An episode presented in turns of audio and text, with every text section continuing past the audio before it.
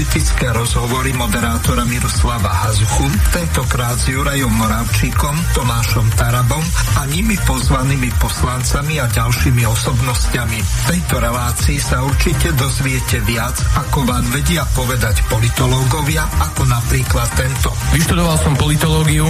Málo kedy sa dá s politológiou v praxi niečo robiť. Ľudia stále volia Fica a Smer. Ja ako politológ sa ich občas pýtam, prečo stále volíte Fica, že nevadia vám všetky tie kauzy. Oni im povedali, že dobre, každý má nejaké chyby, ale pozri sa, nie je ten Fico až taký zlý, veď dal nám aj vlaky zadarmo. Aj, dobre, vlaky zadarmo, hej, to dal aj Hitler a chodili na čas. Hej, uh,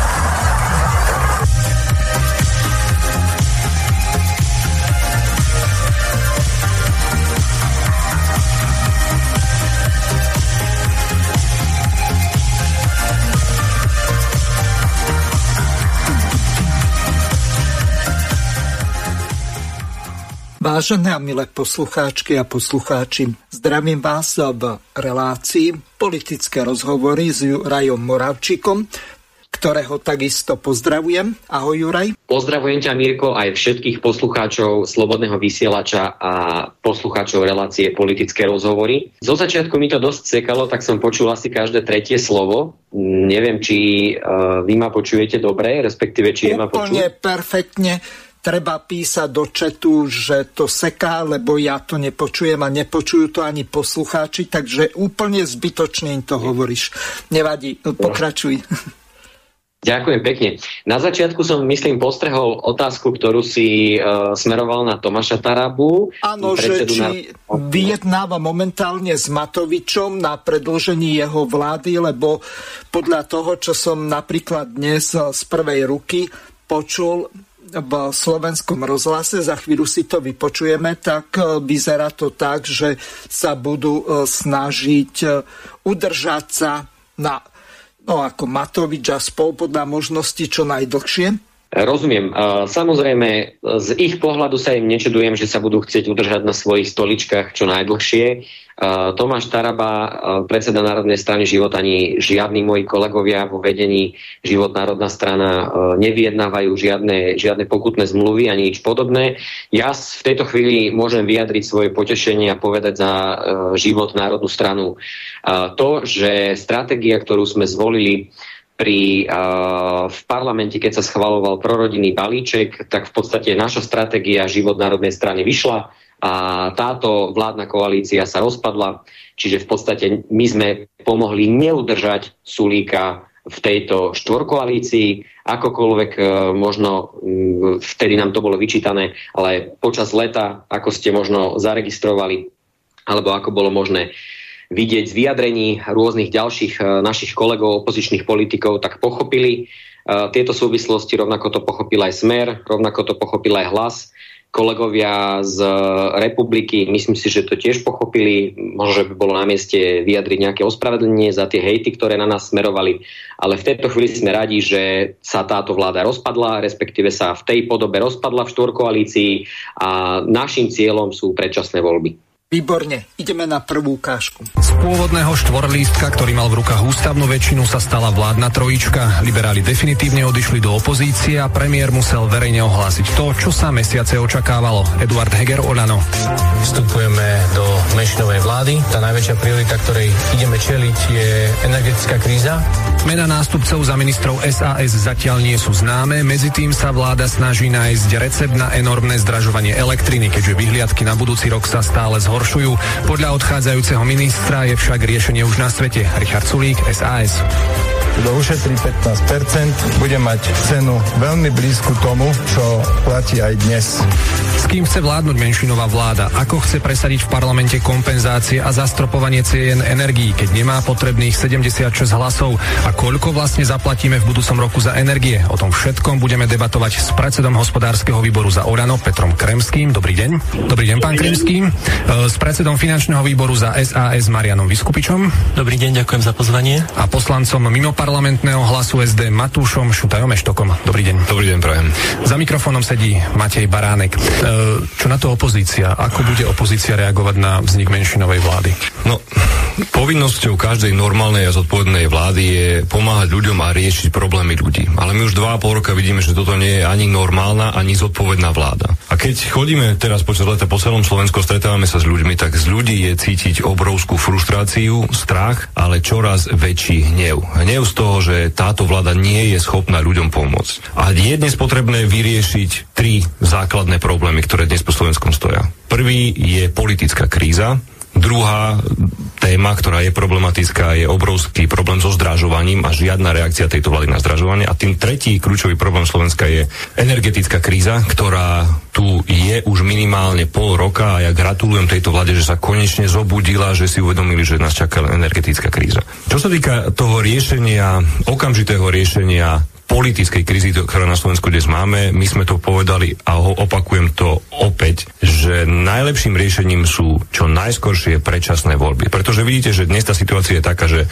minister financí Igor Matovič je prilepený na stoličke, povedal, že on nemôže odísť, lebo bez neho by Olano stratilo dušu. Máme neexistujúceho premiéra Hegera, ktorý dnes nikto, hádam, nechce sa baviť o tom, že on je premiérom. ale Posledná budete... vec. A máme tu Borisa Kolára, ktorý je dnes plne zodpovedný za to, že na Slovensku hrozí, že ešte dva roky tu budeme svedkami toho, čo sme boli doteraz. Igor Matovici bude robiť zo Slovenska svoju, že, svoju SRO. Že ak budú tie návrhy, ktoré bude predkladať menšinová vláda konštruktívne a pomôžu ľuďom, tak vedia si predstaviť podporu takýchto návrhov. Vy si to viete takisto My sme jasne povedali, že najčistejšie riešenie je poďme sa teraz čo najskôr dohodnúť na termíne predčasných volieb a ak sa dohodneme na predčasných voľbách, sme pripravení správať sa zodpovedne tak, ako sme sa za dva a pol roka vždy zodpovedne správali a vždy sme podporili všetko, čo bolo na pomoc pre ľudí. Ale najčistejšie riešenie dnes je, a to vám politicky hovorím, predčasné voľby, pretože... Dobre, ale žiadna koaličných strán to zatiaľ že... nechcú. A ja vám voľby. preto hovorím, že keď chcú nejakú vládu, teraz sme tu počuli strán. od kolegov z SAS, že nebudú podporovať ich zákony, ten zákon roka je štátny rozpočet, tak potom sa pýtam, ako táto vláda chce ďalej vládnuť. Dobre, takže prvá otázka, Juraj, na teba. Áno. Ten Sulikov nápad, alebo tá predjednaná zmluva s elektrárňami ohľadom toho, že kto ušetrí 15%, tak ten bude mať podobné ceny ako tento rok aj na budúci. Lenže tu z tohoto vyplýva jeden základný a zásadný problém. Je obrovský rozdiel, ak niekto elektrínou kúri, ak niekto elektrínou vyhrieva teplú vodu, alebo ten, ktorý elektrínou len svieti a idú mu po prípade práčka, chladnička. No a teraz zásadný problém. Ak ten, kto kúri elektrínou, tak ten si zníži teplotu. Ale nie je možné ušetriť napríklad na práčke, tak budú čo, menej prať, chodiť špinavý, alebo ako? to je e, jeden problém, alebo e, potom tí ľudia budú za to, čo prečerpajú nad tých 85%, tak platiť trhové ceny. To sme kde? Nemalo by to byť rozdelené napríklad do 2 kW, pardon, do 2 MW hodín a nad, alebo, lebo je obrovský problém, ak niekto má napríklad všetko úsporne zracionalizované a nemá kde ušetriť, má spotrebu napríklad 1 MW do roka, 1 MW hodinu, aby som bol presnejší. No a ten, kto, čo ja viem, spotrebuje 20 MW hodín do roka ten má možno šetriť. Tak ako si, sa ty na toto dívaš a či vôbec tá zmluva je reálna?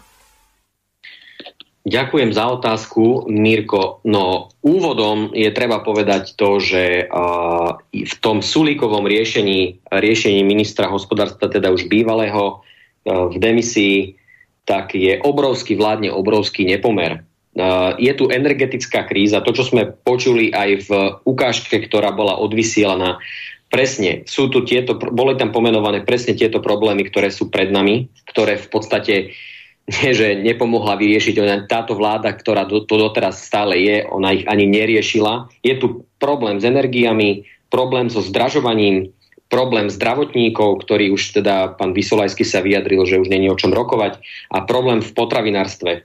Všetko to súvisí, respektíve do veľkej miery to súvisí s cenami energií a minister hospodárstva, teda ja sa mu nečudujem, že zdúbkal zo svojej stoličky, nezvládol svoju úlohu a absolútne dá zavádzať takéto nejaké kritéria, že ten, kto niečo ušetrí 5 na to, aby svojou nejakou regulatívnou poviem ochrannou rukou svojich občanov, ktorí sa nachádzajú alebo smerujú do energetickej chudoby, aby im pomohol v tejto situácii, aby to urobil cieľenou pomocou a nie, aby to dával na to, že kto urobí niečo, dostane niečo. Určite nie. Videli sme to, tento problém sa začal cez leto prejavovať, to sme sa venovali už aj v minul predošlých reláciách s mojimi kolegami. Problém s fabrikami, ktoré tiež trpia obrovským narastom cien energií, s napríklad Slovalkou. A toto bude problém aj tie gastro prevádzky, ktoré v podstate boli zdecimované tí podnikatelia, ktorí boli zdecimovaní počas COVID pandémie a štát nedostatočne pomáhal, týmto e, reštaurátorom a prevádzkovateľom gastro a hotelových zariadení. Absolútne im nepomáhal. To sa potom prejavovalo v tom, že museli prepušťať zamestnancov, neplatili účty a tak ďalej. Tento problém sa nabaloval a pokiaľ teraz ešte na jeseň príde takéto niečo, ako, ako keď štát by nezasiahol a nepomohol prevádzkovateľom s energiami, ktorí majú obrovský nárast energií, nielen teda domácnosti, ale aj podnikatelia, tak toto bude pre nich likvidačné. A potom nám sa to bude, začne sa nám tu rúcať ekonomika a toto bude výsledok tejto absolútne neschopnej vlády, toto bude výsledok ich vládnutia a preto vravím, prosím čo najskôr predčasné voľby. Hm. No dobre, predčasné voľby, lenže na to, aby mohli byť eh, zrealizované predčasné voľby, tak v prvom rade podľa nálezu z júla minulého roku ústavného súdu, tak je potrebné prijať ústavný zákon, ktorý by umožňoval skrátiť eh, volebné obdobie parlamentu, eh, či už formou takou, že sa na tom uznesie tak ako to navrhuje v tej druhej otázke Smer 76 poslancov Národnej rady, alebo na základe referenda. Momentálne e, na to, aby sa to dalo presadiť, tak e, nie politická vôľa, tak ako bolo v tej prvej ukážke jasne povedané. Čiže koalícia táto, ktorá je a takisto aj e, odidenci z SAS a za ľudí, ktorí sa k ním pridali. Sulik sa hrdí, že už má 21 poslancov, takže dobre. Ale e, tá moja otázka smeruje k tomu, ako to vlastne urobiť, aby boli predčasné voľby, keď oni majú tú blokačnú väčšinu, aby sa jednoducho ten ústavný zákon, ktorý predkladá v podstate Kolár a paralelne aj Tomáš Taraba, aj to k tomu sa dostaneme, lebo to som vôbec nepochopil, ale mám pripravenú na to ukážku, tak si to prehráme.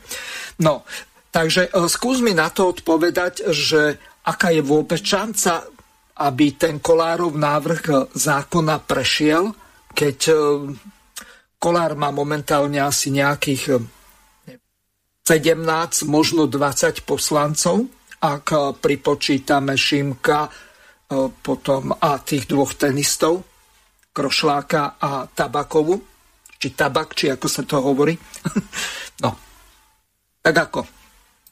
No, v prvom rade je potrebné povedať, že s ústavným zákonom, s návrhom ústavného zákona prvý, prvý prišiel do parlamentu predseda Národnej strany Život Tomáš Taraba. Dokonca ja som bol pri tom, keď e, sme ho spoločne, alebo som mu pomáhal spoločne ho podávať do podateľne Národnej rady. Presne tak, ako hovoríš, Mirko, predstavitelia vládnej koalície, či už teda trojkoalície, alebo respektíve štvorkoalície, ktorá bola predtým sa jednoducho je to dohľadateľné v rôznych správach. Predpokladám, že asi tie nahrávky pustíš.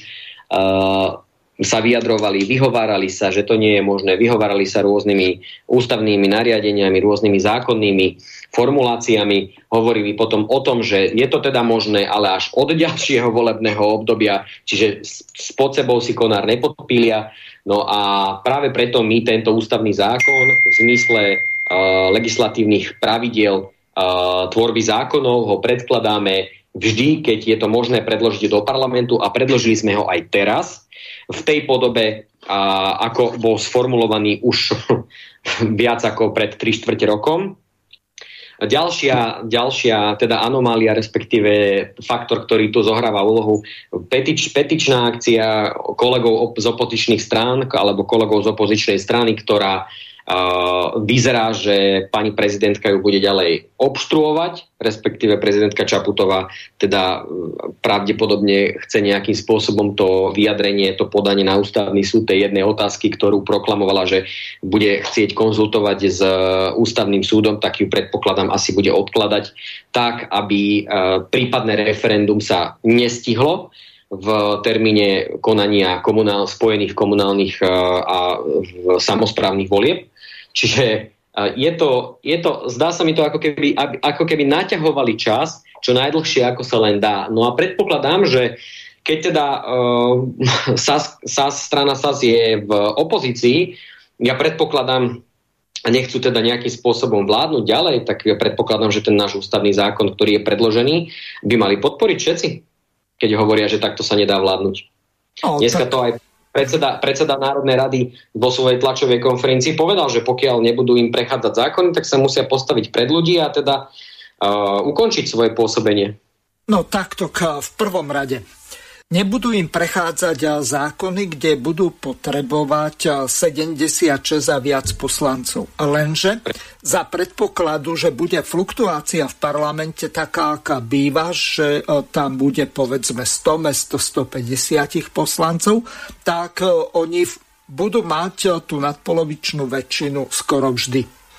A vždy sa nájde, že niekto ide na služobnú cestu, niekto je chorý, niekto má iné problémy nie, a je ospravedlnený a tak ďalej. Takže tých poslancov nakoniec si tam v parlamente, tak vieš, chodíš tam, že tá sála, keď sa pozrieme aj na to video z Národnej rady, tak je väčšinou poloprázdna.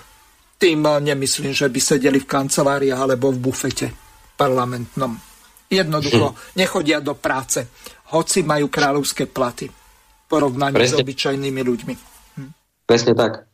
No, v každom prípade uh, hovoríš správne určite. Pokiaľ budú na daný zákon potrebovať iba obyčajnú nadpolovičnú väčšinu prítomných poslancov, tak tie obyčajné zákony, respektíve obyčajné v zmysle m, legislatívnych pravidel tvorby zákonov im budú prechádzať. Práve preto uh, už aj na túto schôdzu je predložený tento náš uh, ústavný zákon, uh, ktorý predložil Tomáš Taraba, predseda Národnej strany Život a my očakávame teda jeho podporu. Takže... pevne, verím, pevne, verím, že, pevne verím, že získa podporu, keďže stratili, stratili väčšinu. Takže poslanci nech sa ukážu, že či si dokážu uh, podpíliť pod sebou konárno, uvidíme. No, ja som to Tomášové vyjadrenie počul, ja tomu nerozumiem a dosť dobre by bolo, keby si to našim poslucháčom tú taktiku vysvetlil, ak to nie je niečo také tajné. Ja to teraz prehrám, má to len 2,5 minúty. Dnes som dal návrh e, ústavného zákona, ktorý je úplne identický s tým, ktorý predložil Boris Kolár o skrátení volebného obdobia. Slovenská ústava totiž po intervencii pani prezidentky na ústavnom súde neumožňuje skrátiť volebné obdobie. Myslím si, že sme v tomto svetový unikát, že sa tvárime, že Slovensko nepatrí občanom, ale patrí nejaké úzke skupiny politikov. A teraz vznikla otázka, že prečo vlastne som predložil ten istý návrh zákona, ako to dáva logiku vôbec nejde o to, že s týmto zákonom som prišiel pred rokom e, prvý ja, ale ide o to, že pán Boris Kolár, ako vieme, je vládny politik a myslím si, že je dosť bizarné, aby opozícia sa spoliehala na vládneho politika, že či ten zákon na rokovaní parlamentu nechá, alebo sa eventuálne môže rozhodnúť ho stiahnuť. Ale to si nemyslím, že bude tento prípad. Oveľa horšie, čo sa môže stať, že Boris Kolár dá hlasovať o svojom návrhu zákona a SAS, ktorá teda Súrikovci odchádzajú teda z vlády, nemusí za tento návrh zákona zahlasovať, tým pádom neprejde. A keďže neprejde, tak automaticky to bude znamenať, že najbližších 6 mesiacov sa nebude môcť hlasovať o tom, či na Slovensku môže byť zmenená ústava pre tých politikov, ktorí nevedia, že moc pochádza od občanov. A najbližší pol rok by sa o tom nemohlo hlasovať. Tým, že ja som dal do parlamentu ten istý identický návrh zákona, tak vyriešim tento problém, ktorý verím, že Sulikovci vytvoria. To znamená, že oni za to nezahlasujú a potom na budúci mesiac tu opäť budú robiť e, s Matovičom divadlo, cirkus, budú sa hádať a potom povedia, viete, my by sme aj radi skrátili to obdobie, ale nedá sa, lebo najbližší polorok sa jednoducho tom hlasovať nemôže. Ak neprejde návrh Borisa Kolára, bude tam môj návrh, ktorý ja automaticky posuniem na ďalšiu schôdzu. A takto to budem robiť na každú jednu schôdzu, že to budem posúvať a nikto sa nebude môcť vyhovoriť počas celého celého obdobia, že viete, my sme si to rozmysleli, my by sme radi teda občanom umožnili uh, skrátiť to volebné obdobie, ale nedá sa. Takže vďaka tomu, že som dal dnes identický návrh s návrhom Borisa Kolára, tento problém odpada. Takže ak Boris Kolár neúspie so svojím návrhom zákona, môj návrh zákona bude automaticky posunutý na ďalšiu schôdzu, pretože teda o to požiadam predsedu parlamentu. No a následne, a následne bude stále táto možnosť a nebudú žiadne, žiadne výhovorky. Takže uvidíme, kto ako bude hlasovať. Dobre, teraz by bolo dobre, keby si našim poslucháčom vysvetlil tú taktiku, ktorú popisoval Tomáš. Uh-huh, rozumiem. No v tej dokrutke, ktorú sme práve teraz počuli, tak uh, v nej v podstate je uvedená aj odpoveď alebo vysvetlenie tejto taktiky. Legislatívne pravidla tvorby zákonov v parlamente v podstate spočívajú v tom, že identický návrh zákona od toho istého predkladateľa, pokiaľ uh, bol prerokovaný v parlamente, nemôže byť predložený najbližších 6 mesiacov na rokovanie Národnej rady.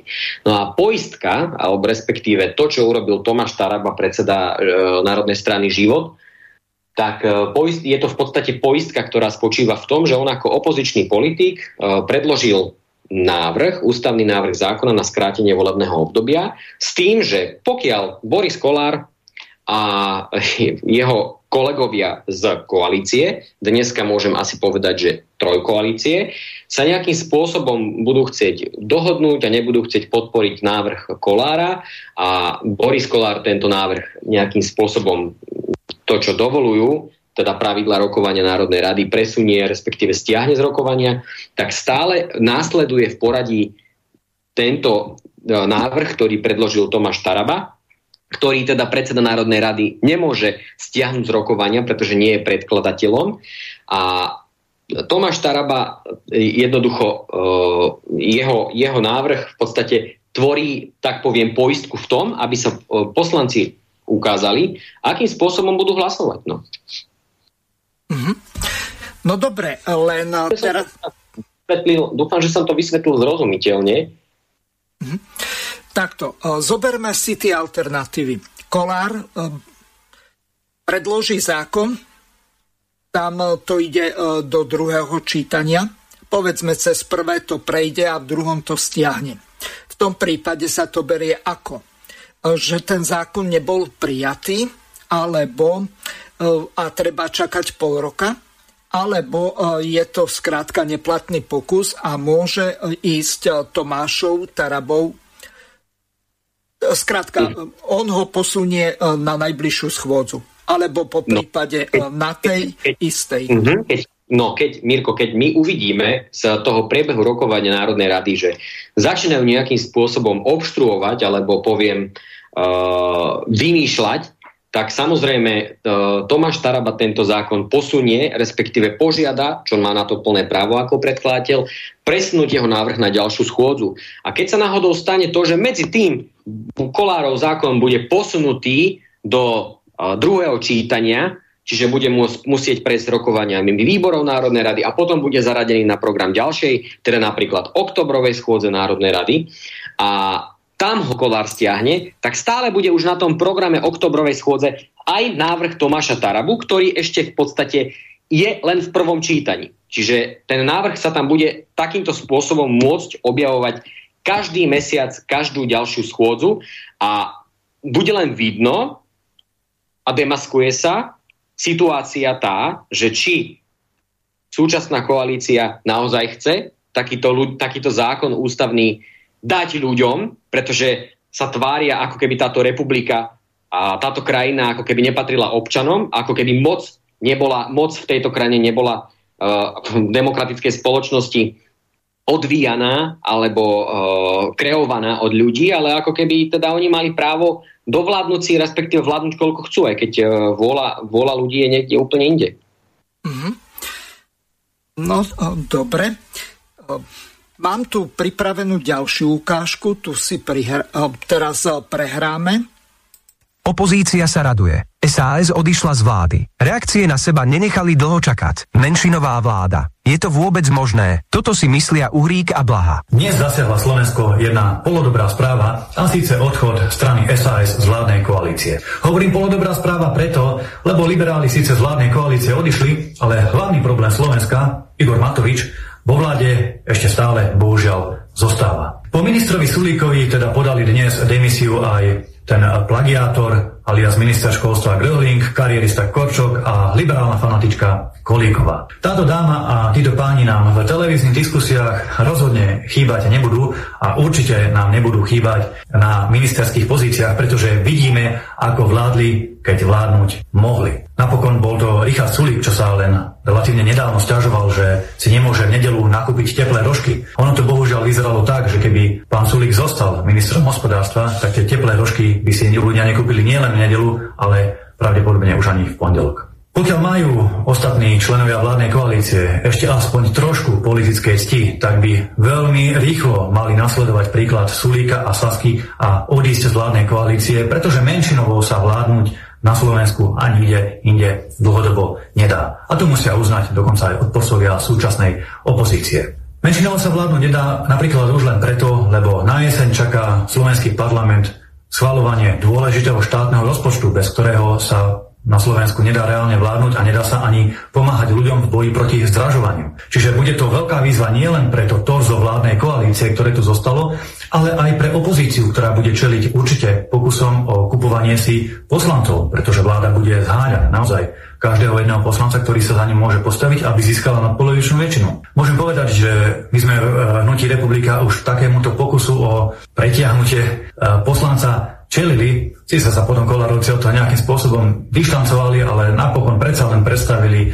troch nových poslancov nejakých z iných poslaneckých klubov, ktorí prešli do ich poslaneckého klubu. Takže takýmto pokušeniam v budúcnosti nesmieme podľahnúť a v žiadnom prípade nesmieme stáť alebo držať Matovičovú vládu ďalej pri živote. Práve naopak, musíme vytrvať v tej kvalitnej opozičnej práci, ktorú sme robili doteraz, pretože len to prináša výsledky, len to je správne boji za práva a dôstojný život ľudí a len to môže zachrániť Slovensko do budúcna. Milí priatelia, na tlačovke SAS nie je čo komentovať. Dokola tie isté dristy. Dva roky asistovali Matovičovi pri plienení Slovenska a teraz sa tvária ako veľkí protimatovičovskí hrdinovia. Áno, pohľad na uplakaného Korčoka bol fascinujúci. Vraj od veľkého brata nemá nič v zahraničí slúbené a tak je to pre neho diskomfort, lebo je bez stoličky. Milý Iván, neboj sa, Američania sa o teba postarajú. A keď konečne zistia, že okrem aportovania nič nevieš, tak ti ešte vždy môžu ponúknuť vrátnika na ambasáde. A ten pohľad na bezradného kolíka bol tiež čarovný. Baba, čo sypala sol do rán rodine Lučanských, sa tam skoro rozplakala nad tým, čo si teraz počne chúďa. Sás je partia sociopatov. Myslia iba na seba, nič iné ich nezaujíma. A to, že zdrhajú z vlády, má jediný dôvod. Boja sa tej vlny hnevu, ktorá o chvíľu vypukne v súvislosti s cenami energií. Výsledkom je menšinová vláda. Olano a sme rodina. Remišovu nerátajme, tá už tam len pobehuje okolo Matoviča a Kolára ako splašený zombík. Ona už politicky neexistuje. Kazi svet is over. Z najťažšej krízy v novodobých slovenských dejinách nás ide vytiahnuť plagiátor s početnými duševnými poruchami a bývalý štarter mafiánov s početnými sexuálnymi úchylkami. Bravo. A títo dvaja tragédi ani nemajú väčšinu v parlamente. Čo chcú schvalovať? Čo tam chcú ešte oxidovať? Veď Slovensko je kvôli ním v paralýze. Na akého Godota tu teraz idú čakať? A na čo ešte čaká prezidentka Čaputová? Dnes je mal Heger doniesť mená poslancov, ktorí tvoria väčšinu v parlamente. Edo je donesie figu borovú, pretože nič nemá. Logicky, chod ústavných orgánov je paralizovaný. A to je zodpovednosť prezidentky. Tak čo, pani Čaputová, už vám konečne dovolia tí vaši najslovenskejší poradcovia, že by ste vypísali referendum a ukončili to trápenie? Ja viem, že Američanom je jedno, ako budú trpieť Slováci. Kým tam majú svojho Naďa, čo posiela zbranie na Ukrajinu, tak je všetko all right. Ale Slovensko si tento chaos už viac nemôže dovoliť. Dosť bolo Matovičovských experimentov. Predčasné voľby sú číra nevyhnutnosť. Za to, čo sa dnes na Slovensku deje, sú zodpovední traja ľudia. Matovič, Sulík a Čaputová. A všetci traja by už nadobro mali vypadnúť zo slovenskej politiky. Vláda bez väčšiny v parlamente je v slovenských podmienkách absurdita, aká tu ešte nebola. Preboha, ukončite to trápenie. Predčasné voľby. Pani Čaputová, počujete? Predčasné voľby. Takže e, vypočuli sme si pána Uhrika a pána Blahu. E, teraz e, Skôr ako dám Jurajovi opäť slovo, tak privítam našich ďalších hostí. Pani Darinku Mosnu. Ahoj Darinka. Ahoj Mirko, zdravím všetkých. A druhým našim hostom je Miroslav Vetrík. Ahoj Mirko. Pozdravujem všetkých, ďakujem za pozvanie. Výborne. Takže Neviem, či ste asi ste celú tú ukážku alebo obidve nepočuli, lebo medzi tým som vás pripájal, ale Juraj bude reagovať.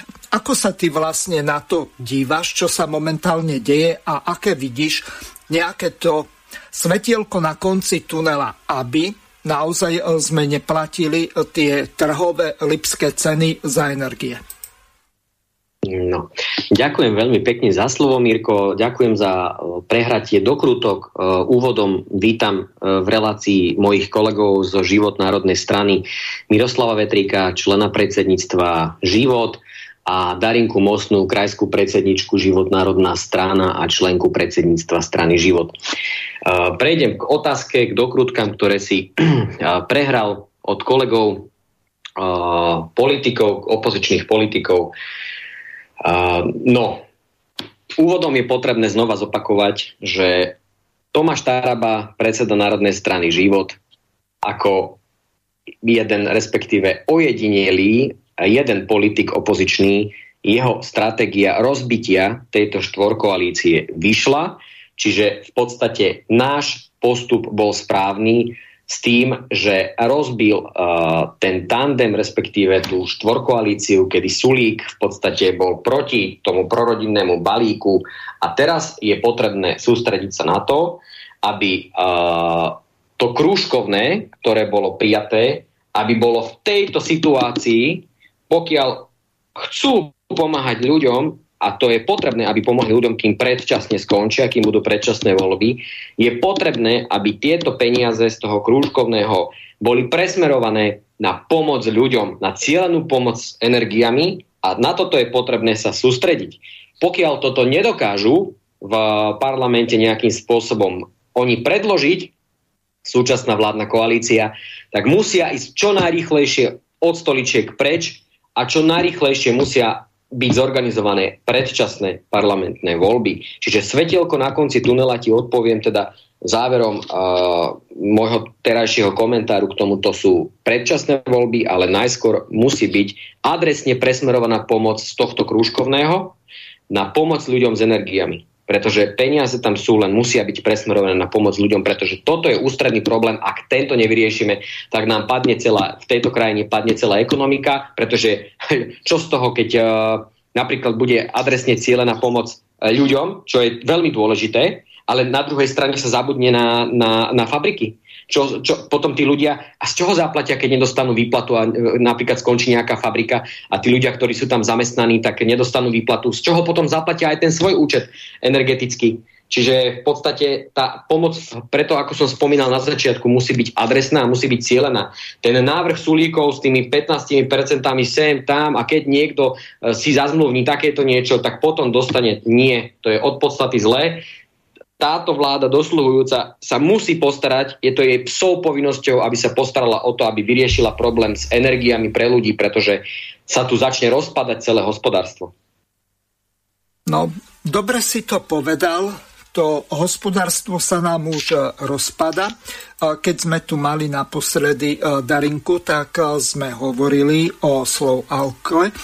To znamená o bývalých hlinikárniach v Žiari nad Hronom. Darinka, ty máš nejaké nové informácie, ako to vlastne vyzerá? Či už ohľadom hlinikárne, alebo ohľadom chemických fabrik, ktoré potrebujú plyn a elektrinu?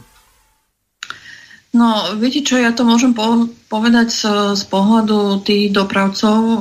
Ako viete, ja celý život podnikám v autobusovej doprave a vidím, čo sa v nej deje. Mm, pred krízou sme mali dopravu, si dopravca pýtal za, kilom, za 1 km euro, dnes to máme euro 50 až 2 a toto isté platí samozrejme aj v tej nákladnej doprave, ktorá je dôležitá pre to zásobovanie krajiny a udržanie tých dodavateľsko-odberateľských e, reťazcov. Ja som o tom písala aj taký malý príspevok na Facebooku, že podľa mňa si ľudia ani nevedia dosť dobre predstaviť, že čo sa môže udiať, ak vypadne uh, tá močovina, pretože Duslo Šala odstavilo výrobu, síce uh, plánovanú, ako ona bola plánovaná, tá odstavka, ale s, s takým dovedkom, že nevedia, či tú výrobu obnovia vďaka tým vysokým energiám, alebo či ju spustia v nejakej obmedzenej v nejakom obmedzenom rozsahu. No a teraz nám oznámil jeden z najväčších výrobcov hnojiv a AdBlue tej močoviny v Nemecku, že úplne zastavuje výrobu a možno, možno prejde v oktobri na, nejakú, na nejaký obmedzený režim. No a tu nám nastáva taký problém, že tie vozidlá, e, tieto naše moderné eko vozidlá, e, bez AdBlue nie sú schopné jazdy a dokážu mať dojazd maxima, keď dojde to močovina maximálne nejakých tisíc kilometrov, záleží od vozidla a potom to vozidlo už nenaštartuje. No a ja sa teraz pýtam, že k čomu sa chceme vrátiť, že čo, budeme kúchať výfuky e, nákladným kamionom a autobusom aby, a obchádzať elektroniku, ktorá bráni v jazde a z tých ekologických vozidiel, ktorí sme sa tu roky hrdili, že kam sa to všetko posúva k tej ekológii a spravíme z nich zrazu vozidla čo nám extrémne, extrémne znečistujú ovzdušie. Ja si neviem dosť dobre predstaviť, že čo, čo sa môže udiať, ak e, napríklad v tej doprave dojde táto močovina, že, kam, že či vôbec oni rozmýšľajú, že čo, čo sa všetko môže stať, že to nie je len jedna zavretá fabrika, že túto Slovalko, tam ja neviem, e, Duslošala, tam ferozliat, tie ferozliatinárske závody, Teraz tuším, e, odstavil Aquapark v Galante, ktorý je celoročný mimochodom. Uh-huh. Tak ho zavreli, lebo nemajú na tie energie. No a ak vláda nezakročí, tak to, tak to bude taký domino efekt. Firmy proste schrachujú, zamestnanci skončia na úradoch práce, však všetci si nenajdú hneď zamestnanie.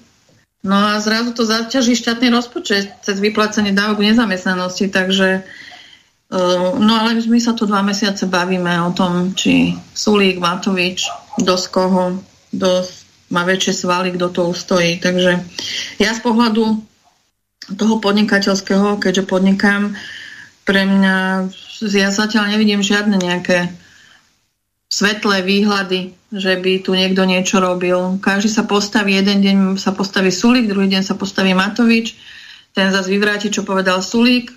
Takže Neviem, ako do smiechu mne, mne ako podnikateľovi rozhodne nie je. Ja, ja, ja. povedať. Ja mám tu jednu... A, a okrem toho, ešte keď môžem, že ano. Slovensko predsa nie je schopné pri nejakom, ja neviem, koľko máme, 20 miliardový rozpočet, teraz dotovať všetky firmy blok po celom Slovensku, keď sa nám začnú, keď nám začnú padať na kolena, ja si to akože neviem fakt dosť dobre predstaviť. No, to, že čo? to nie je možné. No. Kolár e, dokonca v Jojke, či kde bol, tak e, tam to povedal naprosto jasne, že to jednoducho takým spôsobom nepôjde. Čiže tu máme jeden taký úsmevný príbeh Igora Matoviča, ktorý na jednej strane Poslal mi to pred reláciou jeden poslucháč, takže aj keď je to dosť staré pred týchto volieb, ale Matovičov pohľad na to, keď je v opozícii, tak je priam bravúrny. Na neho asi nikto na Slovensku nemá. Avšak v ústave Slovenskej republiky, rovno v článku 2 odsek 1, máme napísanú vetu, ktorá hovorí Štátna moc pochádza od občanov, ktorí ju vykonávajú prostredníctvom svojich volených zástupcov alebo priamo. Ešte raz je to priamo v druhom článku v odseku 1, kde hovorí sa zjednodušene, že ľudia si správujú svoje veci prostredníctvom poslancov, ktorých si volia do parlamentu, alebo si ich správujú priamo. Bohužiaľ za 27 rokov existencie Slovenskej republiky politickým stranám ako si zachutila moc. Zachutila im táto veta, ale iba po to alebo. Zachutila im veta potiaľ, pokiaľ sú zvolení do parlamentu a potom ľudia dajte nám pokoj. Ale ako si nedopriali ľuďom, aby si spravovali svoje veci priamo. To znamená, že máme zákon, ktorý nám neumožňuje de facto, aby sme mali funkčné referendum, lebo máme tak vysoko postavenú lačku, len aby náhodou referendum nebolo platné, aby ľudia náhodou sa nerozhodli, že si budú svoju krajinu správovať priamo, tak ako majú priamo umožnené v ústave, lebo politikom veľmi vyhovuje, aby ľudí pred voľbami ohlupovali svojimi programami lákali niekedy na guláše, na hocičo, na rôzne svoje sluby a potom dňom volie akoby uťal. Potom chcú, aby im ľudia znova 3 aj 3 štvrte roka dali pokoj a potom zase znova prišli na voľby, keď znova ich ohlúpnú pred voľbami svojimi slubmi. Keď sa zamyslíte nad tým, že za 4 týždne takto nás čakajú voľby. Pri každých voľbách na Slovensku v posledných rokoch 40% ľudí má pocit lúzrov, ešte tie voľby ani nezačali. 40% ľudí ani nechodí voliť, lebo si myslia, že ten štát vlastne pre nich nefunguje. Myslia si, že politika je pánske huncúctvo, že politické strany tak či tak tie sluby nedodržia a tak rezignujú na voľby ešte predtým, ako vlastne voľby začnú. Čiže 4 z 10 ľudí sú vlastne sklamaní voliči alebo nevoliči, lebo jednoducho voliť nechodia. Tých 6 ľudí, tých 60%, ktorí voliť chodia, polovička bude porazených. Čiže 30% ľudí v deň volieb sa dozvie po 10. večer, že tá ich strana nevyhrala a sú smutní a cítia sa takisto akoby nejakými cudzincami svojej vlastnej krajine, lebo vlastne budú vládnuť strany, ktoré chcú niečo úplne iné, ako chce vlastne on. A z tých ľudí, ktorí volia tie výťazné strany, na konci, keď vznikne to programové vyhlásenie vlády po mesiaci približne po voľbách, je dosť podstatná časť sklamaná z toho, že zrazu tie sluby, ktoré strany slubovali pred voľbami, v tom programovom, vo, e, v tom programovom vyhlásení vlády nie sú. Čiže nakoniec môžeme s čistým svedomím povedať, že z 8 z 10 ľudí na Slovensku, čiže 80 50% ľudí je sklamaných z toho, ako voľby de facto dopadnú. Ešte raz, 40% rovno pred voľbami, lebo jednoducho rezignovali na to svoje právo, neveria v štát, neveria v politické strany. Polovička z tých, ktorí sa zúčastnia, jednoducho volili strany, ktoré boli porazené a časť z tých, ktorí boli voliť, preto, lebo sa to, kvôli čomu tú svoju politickú stranu volili, nedostalo záhadne pre nejakú výhovorku do programového vyhlásenia vlády. Kto by ste chceli na toto reagovať, čo povedal Igor Matovič, lebo mne evokuje to jeho zníženie kvóra, e, ktoré sľuboval ľuďom a nakoniec Sulik mu to zablokoval. Teraz už e, Sulika tam nemá, takže som zvedavý, že koľko politických strán by chcelo, aby sa to kvórum či už znížilo, alebo úplne zrušilo. Pretože keď e, je napríklad len strana Smer, ktorá má podporu od nejakých 13 do 19% podľa prieskumov, tak e, keď si zoberieme priemer 15% maximálne príde k voľbám 40, pardon, 65 už len blokačná väčšina voličov Smeru, ak Fico povie, že e, netreba ísť, alebo ak Sulik, ktorý má tiež zhruba podporu 15%, povie, že aby jeho voliči nešli, tak dokáže zablokovať to referendum a prakticky každé jedno je ale doslova zmarené z toho dôvodu, že týmto prešpekulovaným spôsobom, dokonca v rozpore s trestným zákonom, tak e, oni v podstate to referendum zmaria. Nie tak ako prezidentka, že dodrží článok 95 odsek 2 a články e, nasledujúce, napríklad článok 125b, kde v poslednom oceku e, v závere sa píše, ak ústavný súd nepovolí tie ústavné pardon, tie referendové otázky, tak jednoducho prezident to referendum vypísať nemôže. Takže Juraj, ako sa ty na toto dívaš? Pozdravujem a ešte raz. Uh, ja som mal zrejme asi nejaký technický problém, pretože som nepočul uh, dostatočne otázky, len som počul, že ste pustia, púšťali, predpokladám, dokrutku Matoviča. Uh, môžeš mi skúsiť, Mirko, sformulovať ešte raz tú otázku, alebo by som dal potom priestor mojim kolegom, ktorí to počuli? No, tak radšej kolegom daj priestor, lebo to bola dlhá ukážka. A Mirko Vetrík, môžeš reagovať. Ty si ešte dnes nehovoril dnes. Jasné. No, Matovičovi sa podaril geniálny ťah. Voľby dopadli tak, že získal väčšinu v parlamente, ústavnú väčšinu v parlamente. Málo kto to čakal že si ľudia boli nespokojní, ako dovtedy sa spravovala Slovenská republika. Boli nespokojní s vládou Smeru. A naozaj vyústilo to tak, že naozaj Matovič vytvoril koalíciu, ktorá mala ústavnú väčšinu, myslím, že 92 poslancov. To, je, to sa malo kedy podarí urobiť takúto koalíciu. A to, čo on kritizoval, tak to sa aj hovorí, že keď ukazuješ prstom na, na niekoho druhého, tak troma prstami ukazuješ sám na seba. Toto všetko proste sa dá stiahovať presne, čo Matovič kritizoval, tak ako bumerang sa mu to vrátilo. Kritizoval takúto nespokojnosť ľudí a presne takisto aj on počas dvoch rokov svojej vlády vytvoril 90, asi viac ako skoro 90% nespokojných voličov so súčasným stavom. A tu by som vlastne chcel podotknúť jednu takú vec, že naozaj my, keď sme sa dostali do parlamentu, naši traja zástupcovia, tak naozaj mali veľmi ťažkú a zložitú situáciu, pretože tam sa čelilo ústavnej väčšine. A po dvoch rokoch proste ich práce v parlamente vlastne táto vláda nielenže koalícia nielenže nestratila ústavnú väčšinu, ale de facto stratila väčšinu. A prichádza do toho táto kríza, ktorá je pred nami a bude veľmi bolestivo zasahovať všetkých ľudí, a bežných podnikateľov, veľké firmy, ale aj obyčajných občanov. Všetci to pocítia a veľmi bolestivo a zdá sa, že tuto je pre na, naše sily proste. Miesto toho naozaj, aby, aby, aby hľadali riešenia aj počas týchto dvoch mesiacov, a, tak bolo to naozaj neskutočné hašterenie, kto z koho, Matovič versus Sulik. No a čo sa týka toho, toho zaktivizovania, ako si spomínal, proste naozaj to, to referendum je, je to podstatná zložka, je to dôležitá vec v našej ústave. Proste ľudia by mali mať dosah na správu veci verejných. A referendum, ja som za to, ale mnohí moji kolegovia, naozaj, aby sa vôbec ako tak zrušilo to, kvórum ako také.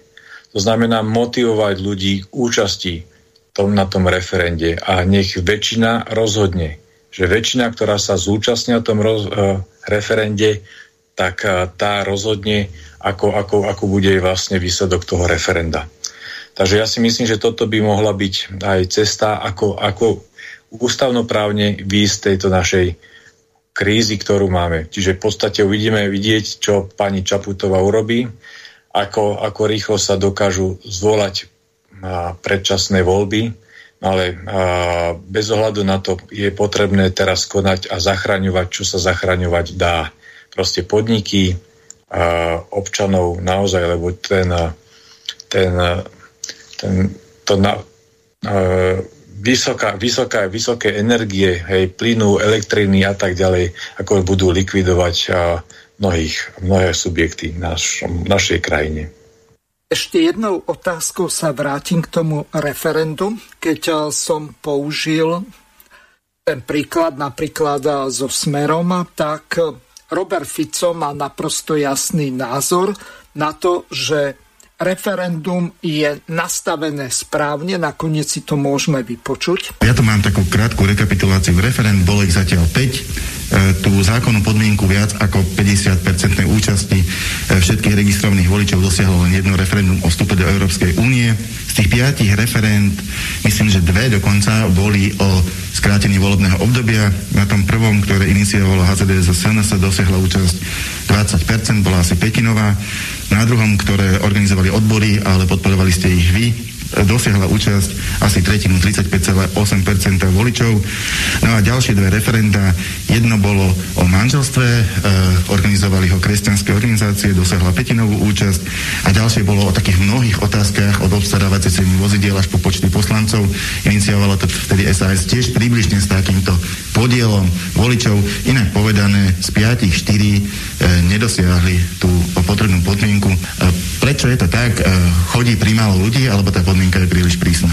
Ja by som osobne nemenil podmienky referenda, hoci pre, nie, pre niektorých je to veľmi lákavé, že poďme znížiť napríklad kvórum. Myslím si, že ak chceme v referende príjmať e, vážne rozhodnutie, je správne očakávať, že do referenda musí prísť nadpolovičná väčšina všetkých voličov a z tej nadpolovičnej väčšiny musí nadpolovičná väčšina odpovedať na otázku áno alebo nie. To je taký prvý základný postoj, takže ani to nemusíme potom ďalej rozvíjať. Z mojej strany nemám záujem, aby sme tieto podmienky referenda menili, hoci sú náročné. Takže toľko Robert Fico. Čo chcete k tomuto povedať, keď som použil ten príklad? ak strana, ktorá má podporu, povedzme 15% voličov, tak ona môže úplne hravo znefunkčniť to referendum de facto, keď povie svojim voličom, aby k tomu referendu nešli. A dnes vieme, akí poslušní a naivní sú tí e, voliči, že to je, majú takmer úroveň svetkov, či už Sulíkových, Ficových, Matovičových alebo kohokoľvek. Čiže oni svojho duchovného politického vodcu uznávajú a poslúchajú na slovo. Čiže z tohoto hľadiska, keď Robert Fico napríklad povie, že on vehementne bojuje za to, aby to referendum prešlo, ale veľmi dobre vie, že keď Matovič Sulík povedia svojim voličom, aby k tomu referendu nešli, tak oni hravo tých 20, eh, možno 30% voličov odradia a tým pádom to, čo povedal Robert Fico, stojí na vode. Ako vy sa na to dívate? Napríklad ja si myslím, že eh, presne to, čo hovoríš, Mirko, že eh, tým referendum momentálne v tejto situácii manipulujú politické strany keď a silné politické strany, ktoré majú, ktorých vodca, vodca, nazvime ho, ako napríklad Fico, ktorý vie ovplyvniť tú náladu tých svojich voličov, či ísť voliť alebo neísť, alebo tá opačná strana. Čiže pokiaľ by sa to podľa mňa znížilo, alebo by sa to úplne zrušilo, tak by vychádzala tá, to chcenie z tých voličov že idem preto, lebo viem, lebo nesúhlasím s tou druhou stranou, tak idem to dať najavo. Takto podľa mňa sú tí ľudia veľmi málo motivovaní. Teda ja aspoň ja to tak vidím. Mm-hmm. Ostatní? Juraj alebo Mirko? Presne tak. Tak ako povedala Darinka Mosna. Uh, ľudia sú potom málo motivovaní a to referendum určite by sa to, to kvórum malo znížiť, podľa mojej mienky. Len zase na druhej strane.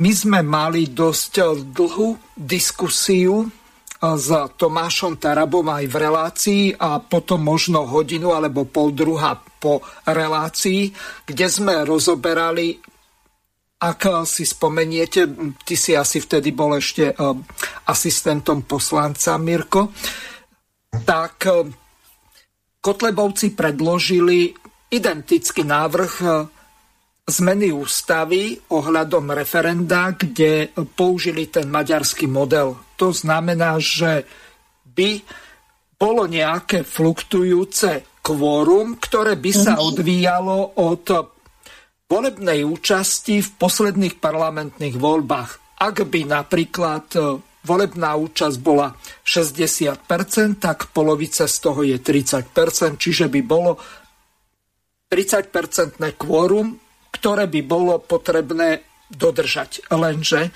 tu vystáva, a to sa budeme e, riadiť e, v dvoch úplne nesúvisiacich veciach, priamej a zastupiteľskej demokracii a jednu podmienovať druhu, druhou, ako čo ja viem, koľko sa roztopí ľadovcov na Špicbergoch alebo v Grónsku, alebo podľa čoho.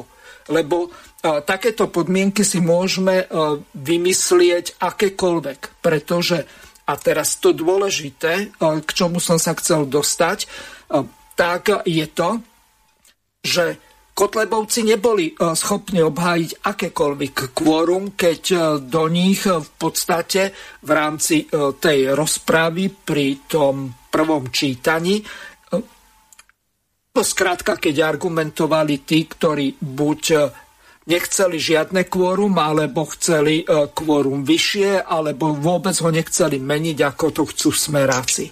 Čiže tu vystáva jeden zásadný problém. Žiadne kvórum nie je obhajiteľné lebo vždy sa nájdú argumenty, prečo e, nemalo by byť vyššie, nižšie a tak ďalej. Ak e, nastavíme pravidla úplne rovnaké, priamej a zastupiteľskej demokracie, tak v tom prípade by to kvórum malo byť nulové. Pretože keď si zoberieme najslabšiu účasť vo voľbách, bola nejakých, neviem, 12, možno 13% v prípade volieb do Európskeho parlamentu a podobné nízke účasti e, boli aj v prípade župných volieb, k tým nakoniec aj neskôr dostaneme. A takisto aj z toho dôvodu tak sa spojili župné voľby, to znamená do vyšších územných celkov, s komunálnymi, aby z toho zase nebolo fiasko, e, také, že e, ani tých 20% nepríde k tým voľbám do vyšších územných celkov. Čiže tu z tohoto vystáva jeden zásadný problém. Žiadne kvórum nie je obhajiteľné ak nie je žiadne kvórum pre všetky voľby zastupiteľské, tak by nemalo byť ani v referende. Môžete so mnou súhlasiť, nemusíte, ale rád by som počul váš názor. Ak môžem. Áno. Ja, ja, by som, ja by som povedal, že naozaj našim zámerom, alebo zámerom politikov by malo byť, aby čo najviac ľudí chodilo voliť aby sa angažovali, aby vnímali tú politiku, že naozaj tu sa jedná o, o nich samých. Že oni naozaj majú moc a môžu túto moc prejaviť aj tamto referende. Čiže naozaj tu by som videl naozaj veľkú príležitosť aj v súčasnosti, keď vieme, že vo volebnom programovom vyhlásení tejto vlády to bolo, že Matovič aj v tej ukážke si nám to púšťal, že má záujem sfunkčniť to referendum, znížiť prípadne to kvórum, alebo prípadne alebo odstrániť to kvórum, tak ja by som navrhol, alebo videl by som ako teraz momentálne tiež príležitosť, tak dať im predložiť tento návrh a z ich volebného programu, no nech to realizujú. A využiť ešte popri tom, že sa budú riešiť aj tieto ekonomické veci, aj sfunkčniť toto referendum a, a, a vlastne aj pomôcť takto výjsť aj z tejto krízy, z tohto marazmu, do ktorej sa dostávame. Takže ja, ja by som videl, že áno, aj tá kríza je na niečo dobrá. Že naozaj sú to príležitosti, kedy sa dajú využiť prospech e, presadenia nejakých vecí, ktoré napríklad hej, Fico a ďalší uh, torpedovali a nesúhlasili. No momentálne máme polovicu relácie za sebou, pripomeniem telefónne číslo plus 421 910 473 440. Môžete volať telefonicky e, cez WhatsApp, e, potom Telegram alebo Signál. Pokiaľ mi zavoláte, tak e, ja upozorním na volajúceho poslucháča, našich hostí a poslucháčovi dáme prednosť. Teraz mám tu pripravenú ešte jednu ukážku, Robert Fico sa vyjadroval k zmene ústavy takto. No, jednalo sa o ten Kolárov návrh. Ina dnes prichádza do parlamentu s návrhom na zmenu ústavy, teda e, tá zmena by znamenala to, že by si poslanci mohli sami od Ina dnes prichádza do parlamentu s návrhom na zmenu ústavy, teda e, tá zmena by znamenala to, že by si poslanci mohli sami odhlasovať v parlamente skrátenie volebného obdobia. Čo vy hovoríte na takúto iniciatívu a či ju podporí vaša strana? Ale v poriadku. Dáva to tam, pretože si potrebuje upratať stôl. A kto za to zahlasuje? Okrem opozície. A možno teda, ja dúfam, že sme rodina ako politická strana, keď to predkladá, tak to podporia. Ja za smer sociálnu demokraciu, keby som mal 30 rúk, tak stviham 30 rúk, samozrejme. My to podporíme. Veď my predsa neustále tvrdíme, že musíme urobiť to, čo od nás vyžaduje Ústavný súd Slovenskej republiky. Viete, čo hovoria dnes niektorí predstavitelia a poslanci vládnej koalície? O sa dá ešte hovoriť nejaké vládnej koalícii, že my by sme aj podporili predčasné parlamentné voľby, ale nemôžeme podporiť zmenu ústavy. Tým dávajú jasne najavo, že to, čo ide urobiť teraz Boris Kolár, je hra, ktorá nemá absolútne žiadnu šancu na úspech. My to podporíme ešte raz. Všetci poslanci Smeru, sociálna demokracia podporia zmenu ústavy v tomto duchu. Ale jediná cesta, ako sa domôcť zmeny ústavy predčasných parlamentných volieb je referendum. Iná cesta nie je. A ešte jedna prozba. Prosím, nechcem zaťažovať toto milé stretnutie pracovné nejakými tvrdšími výrazmi. Pán redaktor, prosím, nikdy nesklznite na takú tuposť a hlúposť, akú prejavuje v poslednom čase denník SME, ktorý patrí Sorošovi, keď tvrdí, že referendum je chorý prvok na politickej scéne. Viete, o čom hovorím? To snad nemyslíme vážne. To snad nemyslím. Tak potom povedzme, že voľby sú chorý prvok na politickej scéne. Potom povedzme, že funkcia prezidenta je chorý prvok na politickej scéne. Označiť najvyššiu formu priamej demokracie referendum za chorý prvok na politickej scéne môžu len ľudia, ktorí stratili definitívne súdnosť a ktorí píšu za cudzie groše a peniaze len preto, lebo tak písať eh, musia. My máme teraz zaujímavé obdobie v tom, pán redaktor, že sme rok predložili funkčné obdobie VUC kvôli tomu, aby to mohlo byť spojené s komunálnymi voľbami. Prečo nemôžeme toho 29. to spojiť, 29. oktobra aj s tým referendum, kde aj Slovenská národná strana poctivo prispievala e, podpismi do petičnej akcie aj ďalšie politické subjekty. Prečo zrazu nemôžeme byť tí demokrati, keď o, tom, o tej demokracii sa toľko hovorí? Z tohto titulu znovu chcem vyzvať pani prezidentku, aby sa nezahrávala s ohňom. Ona sa zahráva s ohňom. Ona si naozaj pravdepodobne v hlave rozmyslela veci na základe pokynov zo zahraničia a ide sa správať presne v duchu tých Sorošových novinárov v denníku SME. Referendum je chorý prvok na politické scéne, musím ho zmariť. A to aj prezidentka Slovenskej republiky ide urobiť. Takže ja neverím v úprimnosť snách pána Kolára, ale my to podporíme. Na 100% to podporíme. Takže toľko Robert Fico na otázku. No, ako vy sa na toto dívate? Na jednej strane som prehral jednu takú ukážku, kde on nepotrebuje meniť podmienky referenda. Na druhej strane, keď mu to vyhovuje, tak on by to referendum veľmi rád mal funkčné a podľa možností také, že e, pani prezidentka by ostala v Grécku, či kde je momentálne na väčšie časy, ani by sa nevrátila a vôbec by to ani nedala na ústavný súd. Takže tu vidno buď nejakú schizofréniu, alebo je ten Fico tak vypočítavý a tak utilitaristický, že len robí to, čo mu akurát vyhovuje. No ja si myslím, že to je taká politika týchto mocných, eh, týchto politikov, týchto veľkých strán, že keď mu to vyhovuje, tak vtedy som za, keď mi to nevyhovuje, som proti, ale uh, Prečo sa nepozrieme do krajiny, kde je najviac prepracovaný systém priamej demokracie na svete, však to je Švajčiarsko.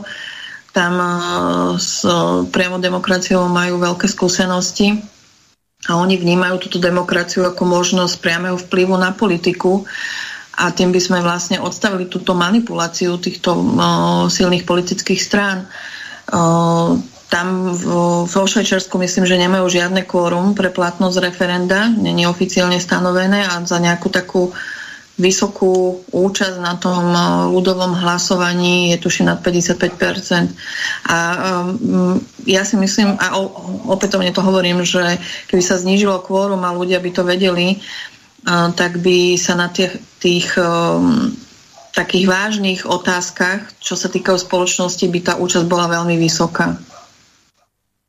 Dodám len... Na čo vymysľať, vymýšľať niečo, čo už je vymyslené, kde to funguje a je to perfektné. A je to osvedčené a no. dôležité je si to, že moc pochádza od ľudu a od, od ľudí Presne tak a v priamej demokracii, respektíve v demokratickej krajine uh, referendum by mala byť najvyššia možná uh, participácia ľudí na, na spravovaní veci verejných a preto by, podľa môjho názoru, ja som tu není preto, alebo nie som tu preto, necítim sa tu byť preto, aby som nejakým spôsobom komentoval ďalších opozičných politikov, kto kedy ako sa vyjadril. Áno, môžem len povedať, že zrejme teda je to tak, že politika je umenie možného a keď je niekto no. niekedy niečo, niečo sa vyjadril, tak uh, je, je, je, je na mieste byť konzistentný vo svojich vyjadreniach. Uh, to je predpoklad, uh, myslím si, že rozhod- aj, aj posudzovanie rozhodovania ostatných.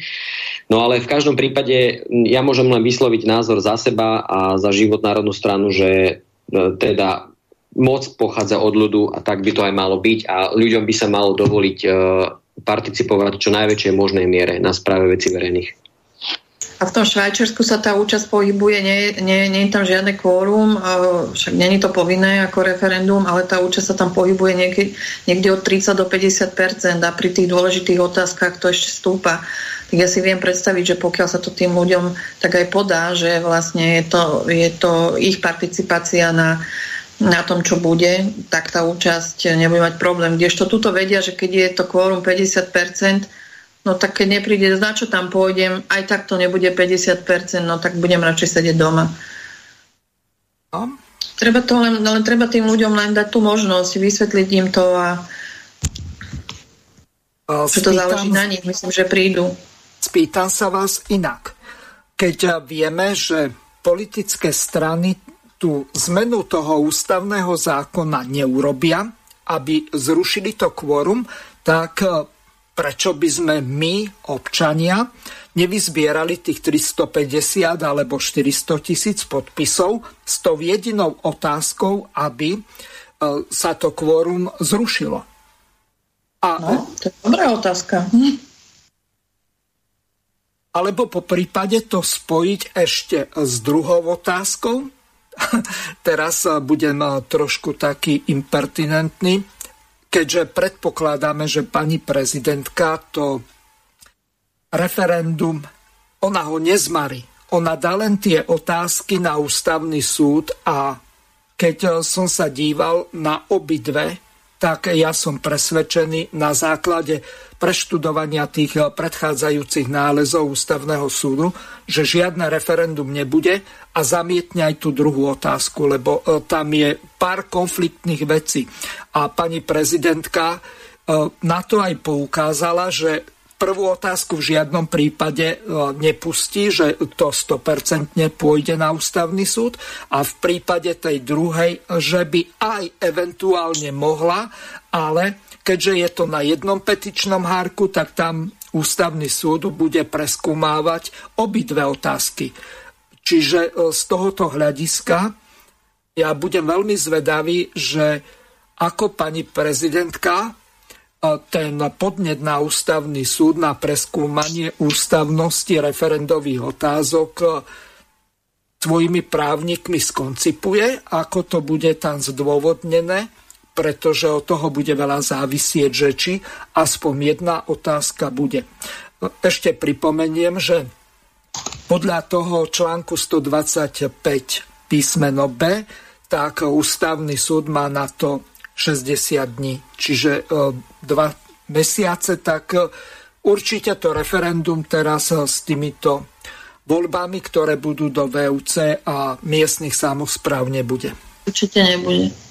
No a teraz po tomto, čo si Mirko povedal, sa vôbec čudujeme ľuďom, že, že zostanú skeptickí, keď v prvom, v prvom sa vyzbieralo, tuším, 600 či 500 tisíc hlasov, teraz tak okolo 400. Upresním to, lebo, lebo trepu sa tu hlúposti. Vyzbieralo sa takmer no, 586 tisíc necelých, nie 600 ani nie vyše 600, z toho len 535 tisíc tých podpisov bolo platných, pretože ja viem, že nejakých 20 tisíc alebo koľko, tam poposielali ľudia do toho Pelého, čo mal ten PO Box z úplne inej petície, kde bol úplne iný petičný výbor a takýchto zmetkov tam bolo relatívne veľké množstvo.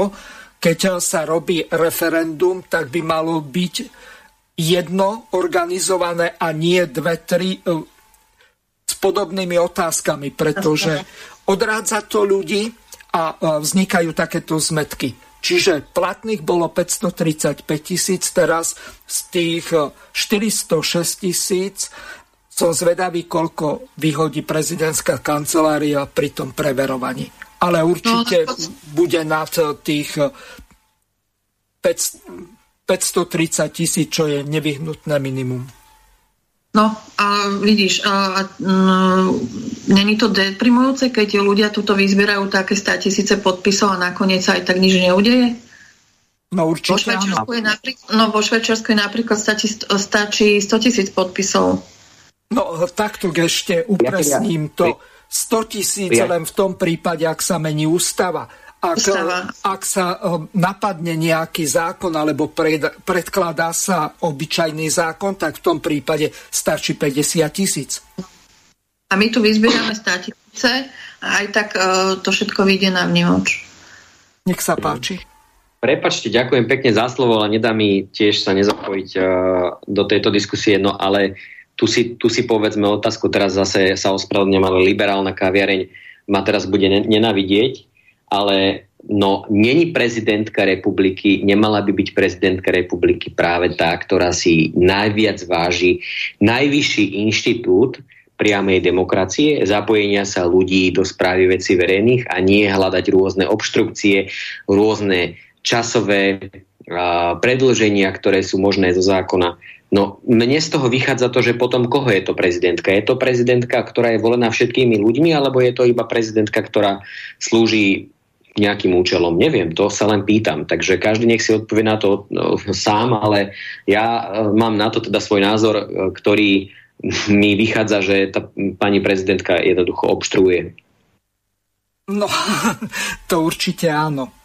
Takto, mám tu pripravenú jednu takú ukážku. Eduard Chmelár sa vyjadril k tomu sporu medzi Robertom Ficom a pani prezidentkou a povedal toto. Týkalo sa to toho stretnutia v tej eh, starej národnej rade, kde to bolo 1. septembra k dňu ústavy. Politológ Eduard Chmelár okomentoval včerajší spor Roberta Fica s prezidentkou Zuzanou Čaputovou priamo na oficiálnych oslavách k dňu ústavy, ktorý podľa neho vyvolala práve prezidentka. Včerajšie oslavy 30. výročia prijatia Ústavy Slovenskej republiky naplno obnažili limity našich najvyšších ústavných činiteľov. Tieto postavičky mi už dlhšie pripomínajú najatých klaunov, ako by svoje úlohy nebrali vážne, ako by sa len na niečo hrali a predstierali, že riadia štát. Rozhorčenie médií a opozičných politikov je do značnej miery pokrytecké, lebo toto vybavovanie si osobných účtov medzi Robertom Ficom a prezidentkou Čaputovou začala vo svojom prejave práve Zuzana Čaputová, ktorá mala nepriame narážky na predsedu Smeru, čo bolo tiež na takúto slávnosť nepatričné. Takže by sme sa mali všetci upokojiť a zamerať sa na podstatu. Oslavovať ústavu Slovenskej republiky? Som za to, aby jej tvorcovia dostali štátne vyznamenania. Pani prezidentka, už dávno ste to mali urobiť. Odovzdávanie metálov nie je vaša súkromná párty pre spriaznených známych. Tí politici, ktorí pri potlesku pre Mečiara a Gašparoviča odišli zo sály, by si mali uvedomiť, že im nebol vzdaný hold za únos Kováčovho syna a vylúčenie Gaulidera z parlamentu, ale za to, že položili základy štátu a že tie základy preveril čas ako zdravé. A najmä by si mali uvedomiť, že bez týchto pánov by dnes vo svojich funkciách nesedeli. Takže trošku štátnej kultúry, ak sa tu už moralizuje o hodnotách. Akú váhu má v našich životoch základný zákon štátu? Hneď od začiatku čítania jeho textu musí občan s praktickými skúsenosťami nadobudnúť pocit, že si z neho štátna moc robí srandu. Článok 2 ústavy. Štátna moc vraj pochádza od občanov, ktorí ju vykonávajú aj priamo, ale v skutočnosti je inštitút referenda paralizovaný. Článok 6. Na území Slovenskej republiky je štátnym jazykom slovenský jazyk, ale v skutočnosti sa v mnohých obciach na juhu Slovenska slovenské deti nemôžu vzdelávať v materinskom jazyku a musia cestovať desiatky kilometrov do slovenskej školy. Článok 23. Máte právo na slobodu pohybu a môžete slobodne cestovať. V skutočnosti na to nemá väčšina ľudí peniaze. Článok 26. Sloboda prejavu a právo na informácie sú vraj zaručené. V skutočnosti sa rozmáha cenzúra, sú blokované nepohodlné médiá a vytvárané čierne zoznamy nepohodlných ľudí. Článok 36. Zamestnanci majú právo na spravodlivé a uspokojujúce pracovné podmienky. V skutočnosti patria k najhorším v Európe. Článok 37. Právo na štrajk sa vraj zaručuje. Podrobnosti ustanoví zákon. V skutočnosti ten zákon za 30 rokov existencie ústavy prijatý nebol a právo na štrajk je neustále spochybňované. Článok 40. Každý má právo na bezplatnú zdravotnú starostlivosť. V skutočnosti sa pacientom neustále zvyšujú náklady a návšteva zubára vás vyjde poriadne draho. Mohol by som ešte pokračovať veľmi dlho. To podstatné je, že pri príležitosti výročia ústavy by sme nemali iba oslavovať jej tvorcov, ale predovšetkým žiadať od tohto režimu, aby dodržiaval, k čomu sa zaviazal. Inak sa stane pre väčšinu občanov ústava iba s drapom papiera. Aký je váš názor? Zrejme ste počuli, čo povedala pani prezidentka a ako na to reagoval Robert Fico.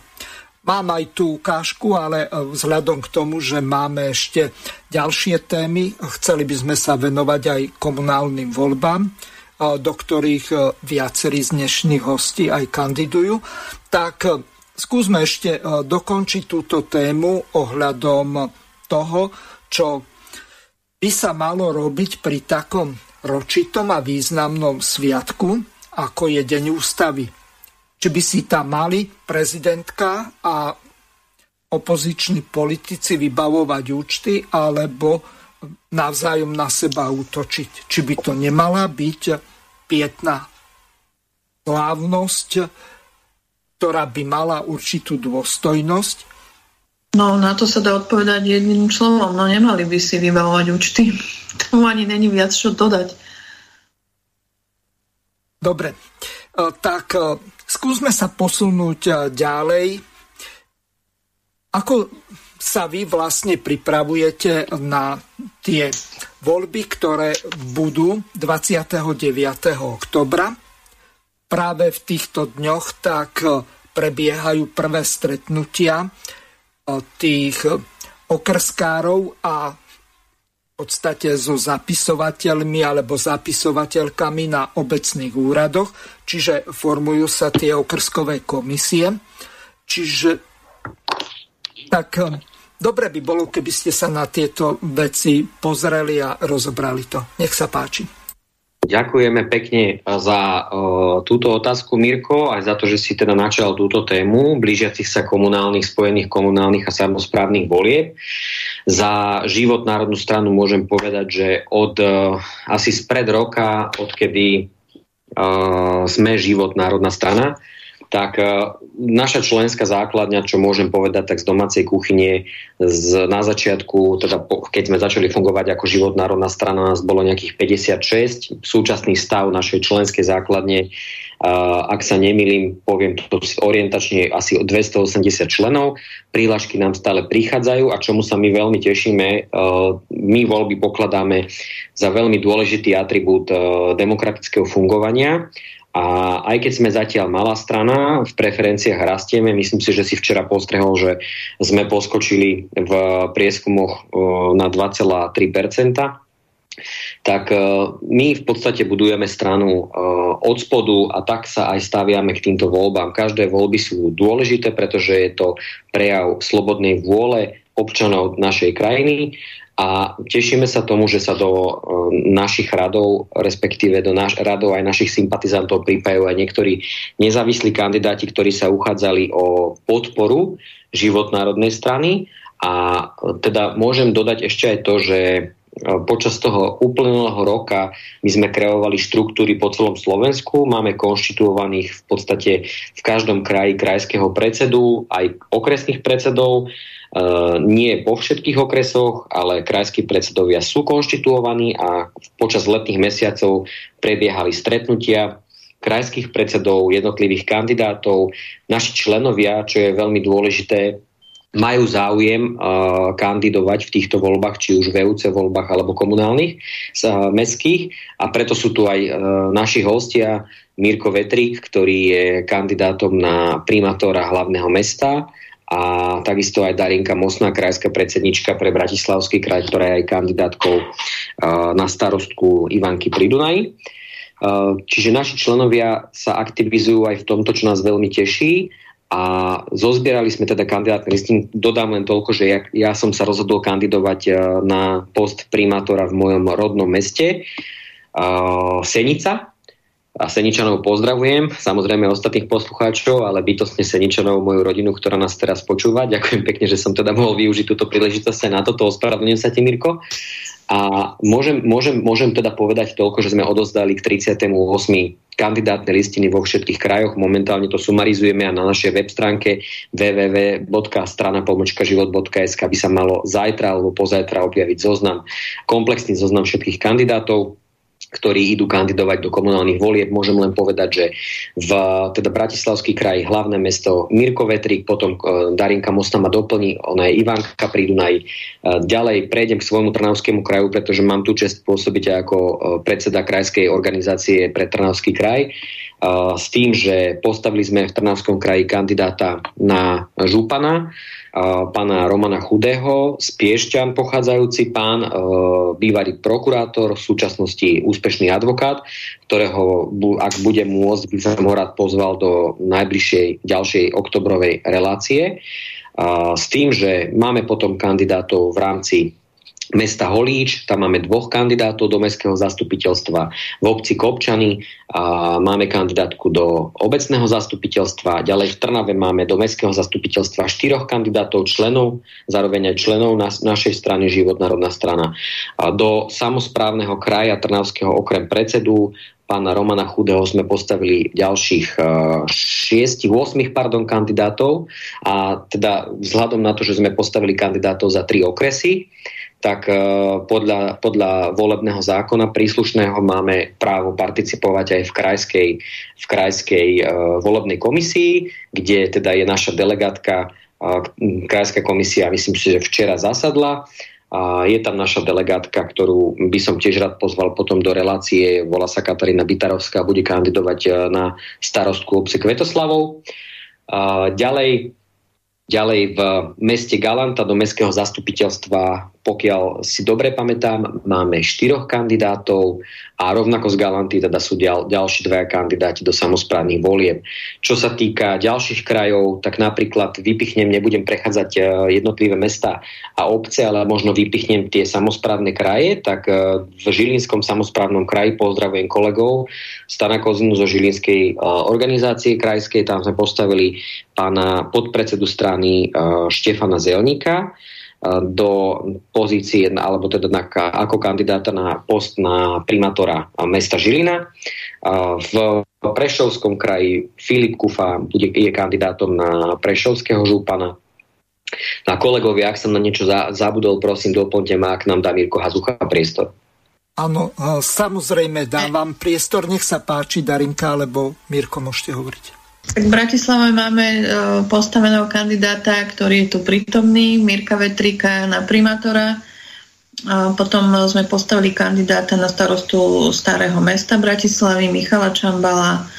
Ja teda idem za, pokúsim za starostku Ivanky pri Dunaji. a potom tam máme členov, ktorí idú do obecných a mestských zastupiteľstiev. Takže Mirko, Vetrik, môžeš povedať ako kandidát na primátora.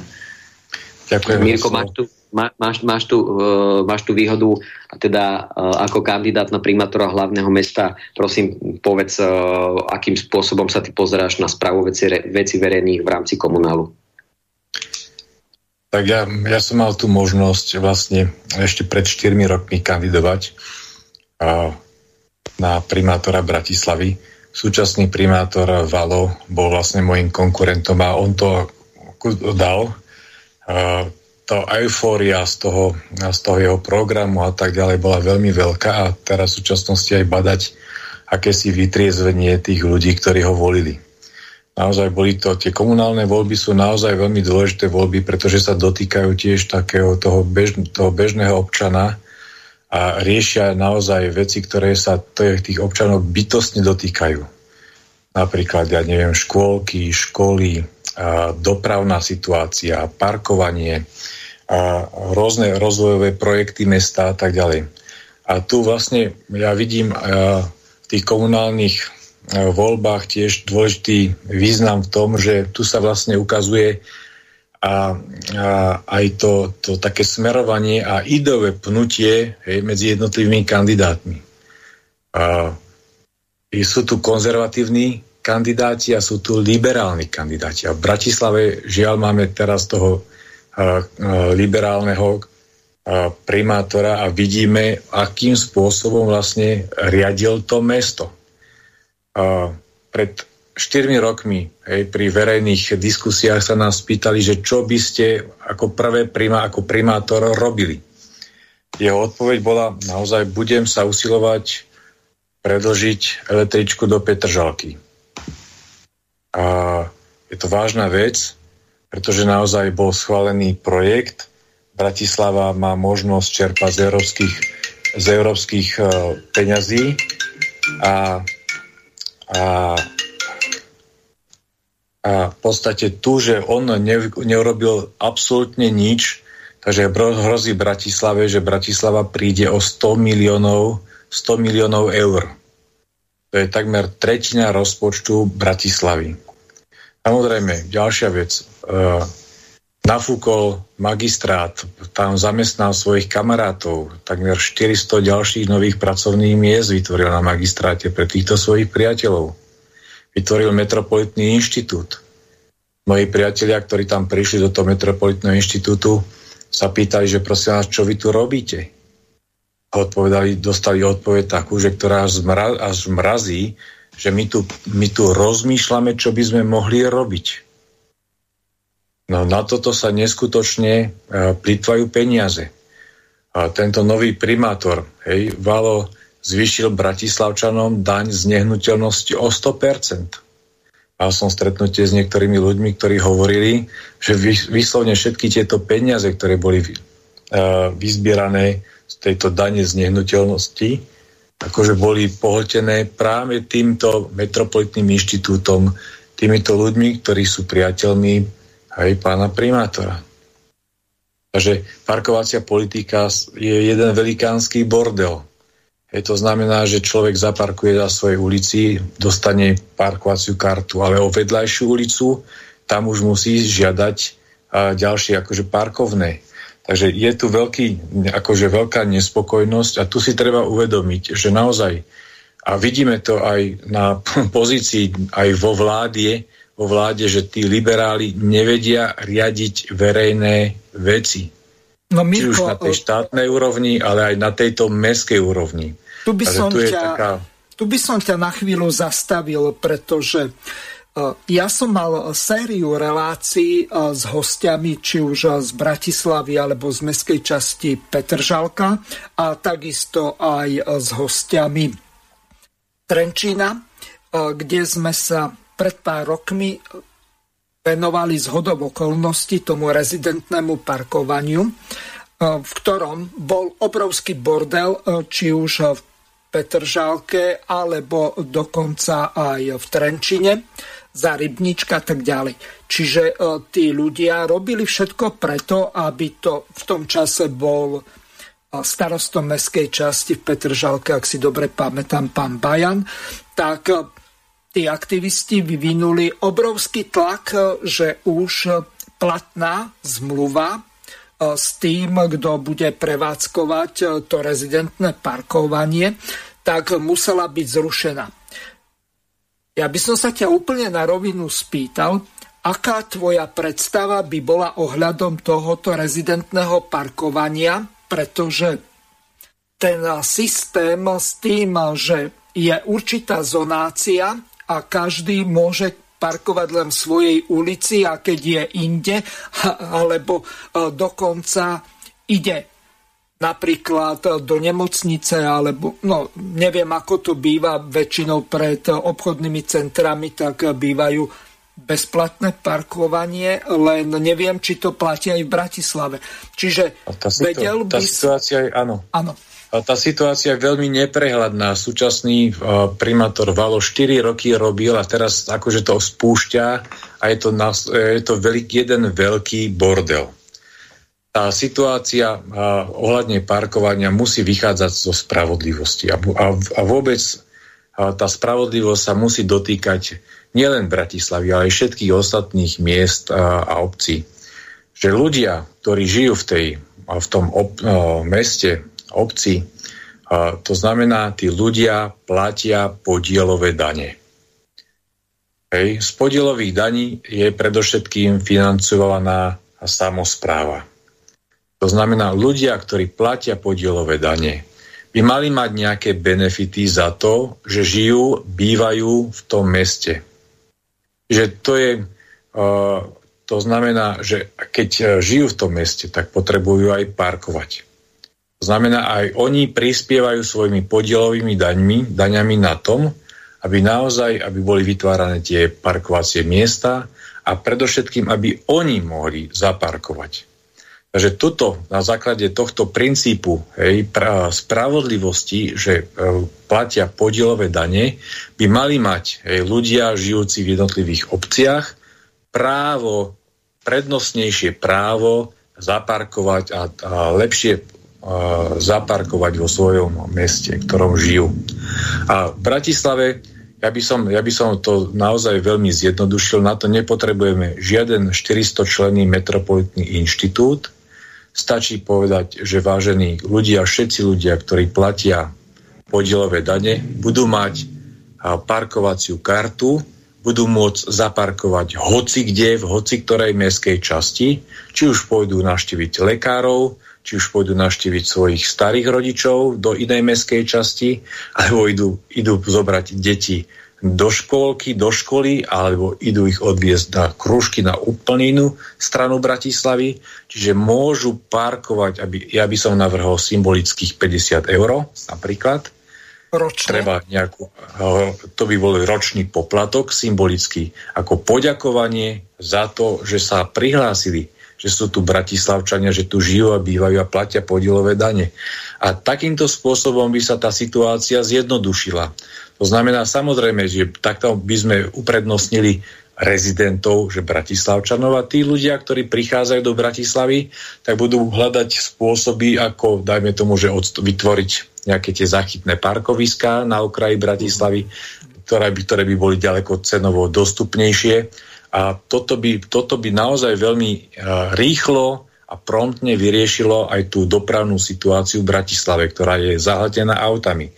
A, takže toto je, a toto podľa mňa by takýto mechanizmus a, je a, priateľný, akceptovateľný aj v všetkých ostatných mestských a, alebo mestách a obciach na Slovensku. Moja skúsenosť, bol som, bol som a, na Liptove, a, Liptovský Jan, termálne kúpalisko, no ľudia, ktorí, ktorí tam v tom regióne žijú, mali zľavu, že mohli navštíviť že mohli navštíviť to termálne kúpalisko. Čiže naozaj to funguje v ostatných mestách, že tí ľudia, ktorí platia podielové dane, mali by mať z toho nejaký benefit. Ej, a takýmto spôsobom sa vytvára ten pozitívny vzťah k tomu mestu, v ktorom žijú tí ľudia. A to je veľmi dôležité, aby sa potom mohli aktívne angažovať o tie veci verejné a zaujímať sa, ako sa, ako sa hospodári v tom meste, v ktorom žijú. Mal by som na teba dve otázky. Prvá týka sa ľudí, ktorí e, prišli pracovať do Bratislavy, ako by si napríklad, čo sa týka toho, že niekto v akomkoľvek bratislavskom podniku pracuje, má prenajatý nejaký byt alebo e, neviem, či nejaké podnikové ubytovne ešte vôbec existujú, pravdepodobne nie, ale môže mať e, napríklad e, dohodnutý nejaký prenájom, tak takýto človek by podľa toho, ako to navrhuješ, mal parkovať niekde na nejakom záchytnom parkovisku a trpnúť, že či mu niekto auto nepoškodí, neukradne a tak ďalej, alebo či by mal možnosť zaparkovať, keď v tom meste pracuje e, z toho podniku, tak e, zrejme e, do mestského rozpočtu ide aj nejaký odvod. Čiže ako ty sa dívaš na tento problém. A druhý, a druhý problém je v tom, že teraz máme nasáčkované obrovské množstvo Ukrajincov, ktorí nerešpektujú vôbec nič, parkujú kde chcú, a nikto si na nich nedovolí, ani policajti a znepríjemňujú život. Čiže my tu máme dve skupiny neprispôsobivých, ak sa na mňa nikto nehneva. Jedni sú tu od palaskej kolonizácie, alebo možno od tých tatárskych vpádov, keď e, sa tu nejakými tými ľuďmi e, to zaľudňovalo. A e, druhých máme, ktorí sem prišli po roku 2014 a teraz po, v tomto roku. Čiže skúsme to oddeliť zamestnanci, ktorí e, prídu z niekaďal inokadiaľ. Nepredpokladám, že by každý e, musel, keď pracuje v Bratislavskom závode, tak e, si meniť svoj trvalý pobyt a dávať si ho do Bratislavy. Lebo tie podielové dane sa viažu na trvalý pobyt. Samozrejme, ja by som povedal, že čo, nič, na, uh, nič nie je zadarmo. Hej. Sa, som počul taký, taký fórik, že jedine zadarmo je sír, ktorý je na pasce, na pasci na myši. A za všetko treba platiť a všetko stojí nejaké financie. Bratislavčania, ktorí žijú tu v Bratislave, naozaj tí platia podielové dane. O tí ostatní ľudia, ktorí prichádzajú pracovať do Bratislavy, no my si vážime aj tých ľudí, pretože naozaj tiež sa podielajú na chode toho mesta a rozvoji mesta. No samozrejme, že budú môcť parkovať aj tých svojich uh, miestach, kde vlastne bývajú, ale oni už budú mať, uh, budú mať parkovné. Hej, tam, tá bude, tam bude stanovená cena toho parkovania a budú musieť si platiť.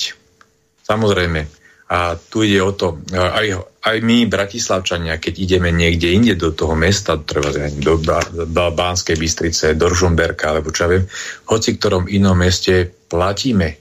Ideme tam, aj keď ideme pracovne, na niekoľko dní napríklad, tak využívame, no, máme odparkované auto v tom meste, keď, je tam, keď sú tam parkovacie miesta vyhradené na parkovanie, tak bohužiaľ musia platiť Takže naozaj títo ľudia budú musieť počítať s tým, že budú musieť na týchto parkovacích, vyhradených parkovacích miestach platiť. A tu som chcel vlastne počiarknúť tie záchytné parkoviska, ktoré by eventuálne bolo možné napríklad, že ktorí chodia denne tu do Bratislavy, zhruba chodí asi 200 tis, až okolo 200 tisíc ľudí za prácou. To znamená, aby, aby sa vytvorili tieto záchytné miesta. Pred tými štyrmi rokmi všetci kandidáti, aj, aj terajší primátor, uh, básnili o tom a neurobilo z hola nič, aby naozaj vytvoril takéto zachytné parkoviska, ktoré budú cenovo dostupnejšie, ako keby mali zaparkovať hoci kde v Bratislave. A samozrejme, že určite asi tá cena v tom centre bude ďaleko, za to parkovanie bude väčšia pre nerezidentov, a, ako v nejakých okrajových častiach. No a čo sa týka Ukrajincov, tak tam by som povedal, že tu rovnosť by mala platiť všetkým, ako tá príležitosť a pomoc tu bola. To znamená, tu by sa mali, mali by si oni vytvoriť tiež nejaké pracovné a, a mie, nájsť nejaké pracovné miesta, zamestnať sa a takisto a, platiť za všetky služby, ktoré vlastne poskytujú, ktoré, ktoré využívajú aj v Bratislave. Takže a, tu nemôžeme mať nejakú privilegovanú skupinu, hlavne keď vidíme ten vozový park, na ktorý ani mnohí bratislavčania nemajú. Presne na toto som narážal, že značná časť príde sem veľmi bohatých Ukrajincov a oni sa podľa toho aj správajú. Nie len na cestách, ale aj na tých parkoviskách alebo kdekoľvek inde. Čiže toto je jeden z takých zásadných problémov, s ktorými by sa mala aj táto komunálna politika vysporiadať, pretože ja dosť pochybujem, že by niektorí, ktorí prídu teraz, napísala nám napríklad poslucháčka Zuzana. Podľa informácií, ktoré zverejnil denník N, je jedným z kandidátov na ministra zahraničných vecí slovenský veľvyslanec v Česku Rastislav Káčer. No, volá nám poslucháč, tak ho zoberiem, potom to dočítam. Pán poslucháč, ste vo vysielaní, nech sa páči, môžete položiť otázku. Ďakujem, pán Hazucha. Chcem sa vás spýtať, e, sú tam len hostia z KŽDP, alebo je tam aj niekto iný? Nie, e, to je tam aj pán Hataraba? Pán Taraba nie je, lebo ten sa ospravedlnil. Máme tu pani Darinu Mosnu, pána Miroslava Vetrika a pána Juraja Moravčíka, tak eh, môžete položiť otázku.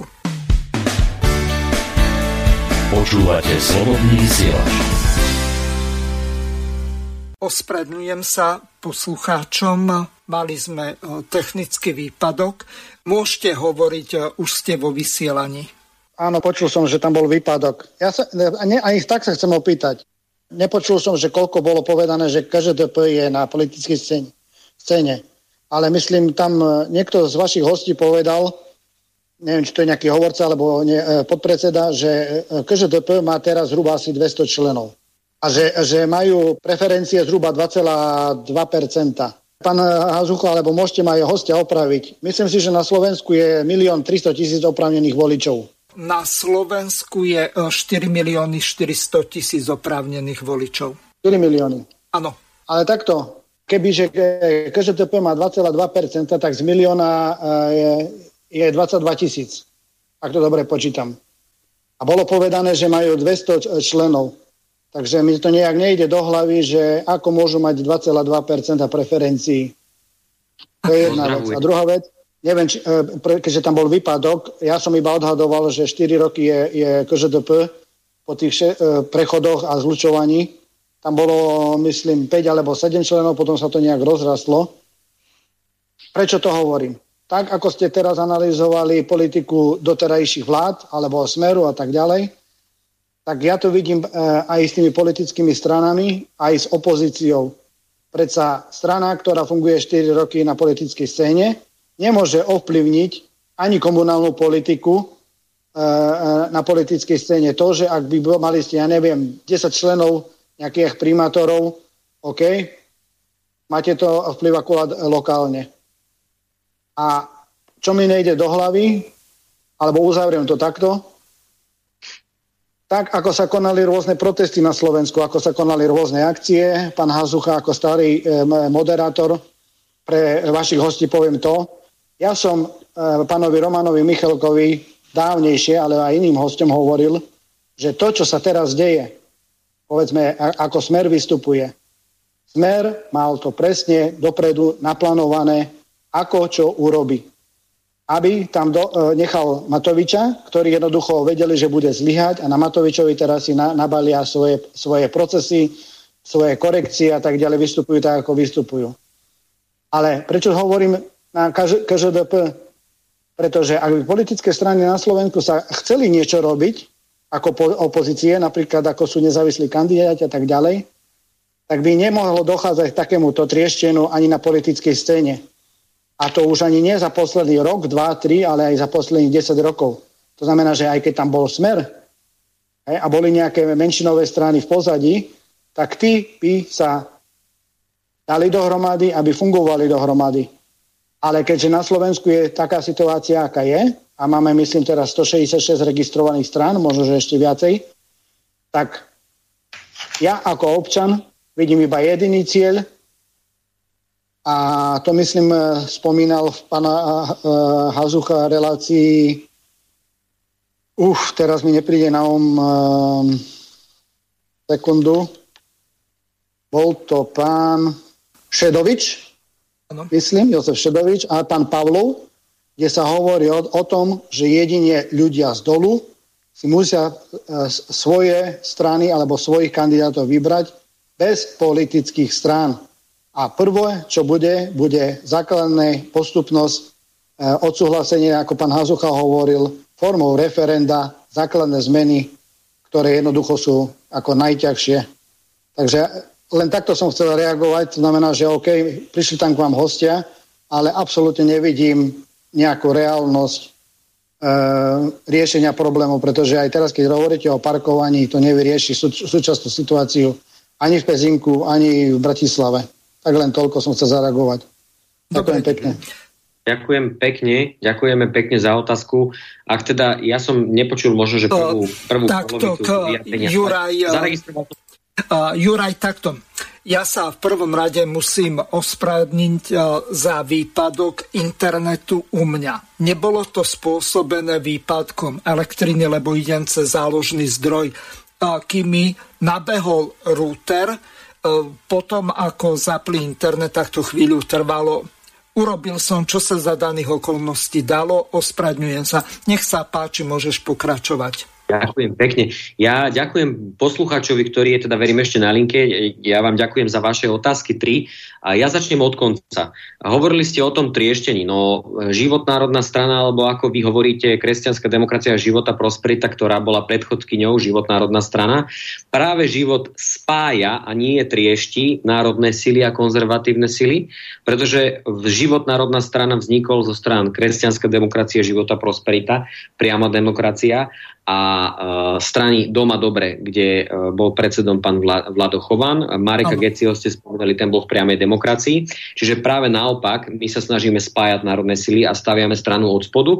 Prejdem k vašej druhej otázke, čo sa týka prepočtu tých preferencií, tak v politickom prieskume nám včera vyšlo 2,3%, bola to jedna, teda nebudem robiť reklamu, jedna uh, ne, nemenovaná agentúra, ktorá teda ten prieskum No tak zverejnila. povedzme na rovinu Polis Jana Baranka.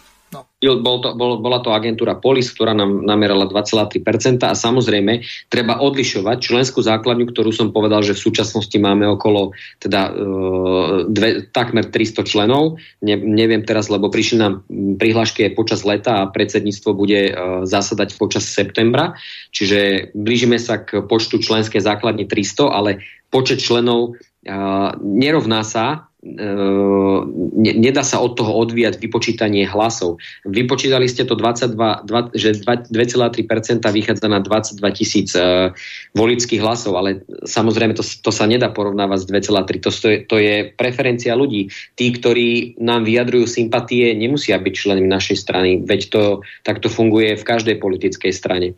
To potom by sme takto mohli pokračovať pri každej jednotlivej politickej strane. A súhlasím s vami v tom, že moc pochádza od ľudí, preto sme sa tu rozprávali o otázkach referenda a o tom, ako tento inštitút referenda čo najviac funkčniť tak, aby bol pre ľudí zaujímavý, aby e, neboli apatickí, ale aby sa zúčastnili správy veci verejných. Takže rozumiem tomu a ja sa teším len to, že keď teda sme načali tú druhú tému komunálnych volieb a vúckarských volieb, áno, my stávame, myslím si, že mm, to číslo nájdete potom e, na našej webovej stránke zajtra alebo pozajtra, ako som hovoril predtým. Takže ja sa teším len z toho, že ľudia majú stále záujem o národnú, a orient, národnú kresťansky a konzervatívne orientovanú stranu na Slovensku. Dúfam, že som odpovedal na vaše otázky, teda snažil som sa. No, pán poslucháč už dávno nás opustil. Pokiaľ chcete na neho reagovať, ostatní, buď Mirko alebo Darinka, tak môžete. Ak ja nie, tak... Áno. Ja by som len toľko k tomu počtu o tej členskej základne, k tým percentám, to potom hnutie Olano, ja neviem, koľko ich majú, 4, 6, teraz neviem, koľko ich je do 10, členov toho hnutia, tak by potom aké mohli mať percentá, však oni majú 25%, to proste tam nie, to nie je rovná sa medzi tou podporou strany a voličskou základňou a členmi. To... Máme ďalšieho volajúceho poslucháča alebo poslucháčku. Nech sa páči, ste vo vysielaní. Dobrý deň, prajem.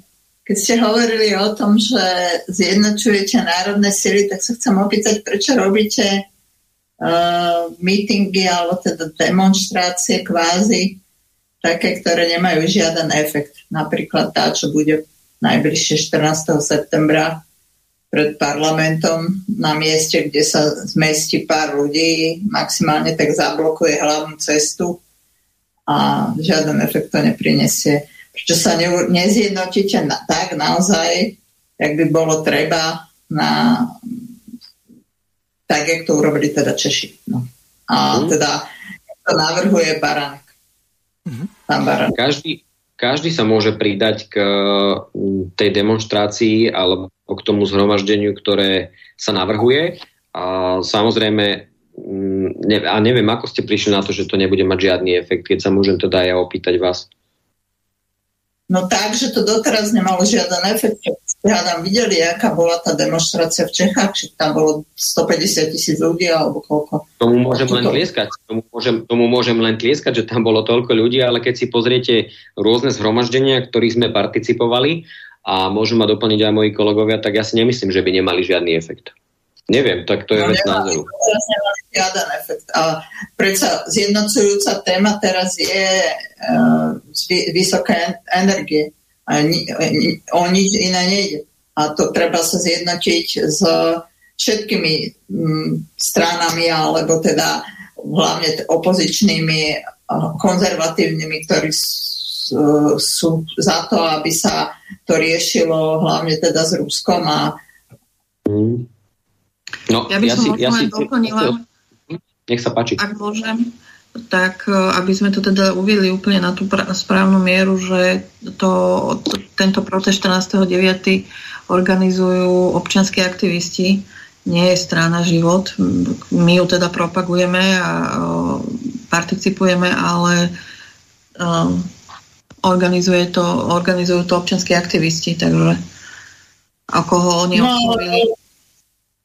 Bolo povedané, že, že vraj teda pán Baranek to tak interpretoval, že, že, že neviem teda, asi tí občanskí aktivisti to tak povedali, že, že, že už ide, idú aj oni urobiť takú demonstráciu, aká bola v Prahe. No tak ako, taká, aká bola v Prahe, to sa nemôže urobiť zo dňa ďalej. Taká demonstrácia už vôbec nie je pred parlamentom, ale na námestie SMP a treba ju pripraviť a zorganizovať. A to není otázka jedného dňa ani dvoch.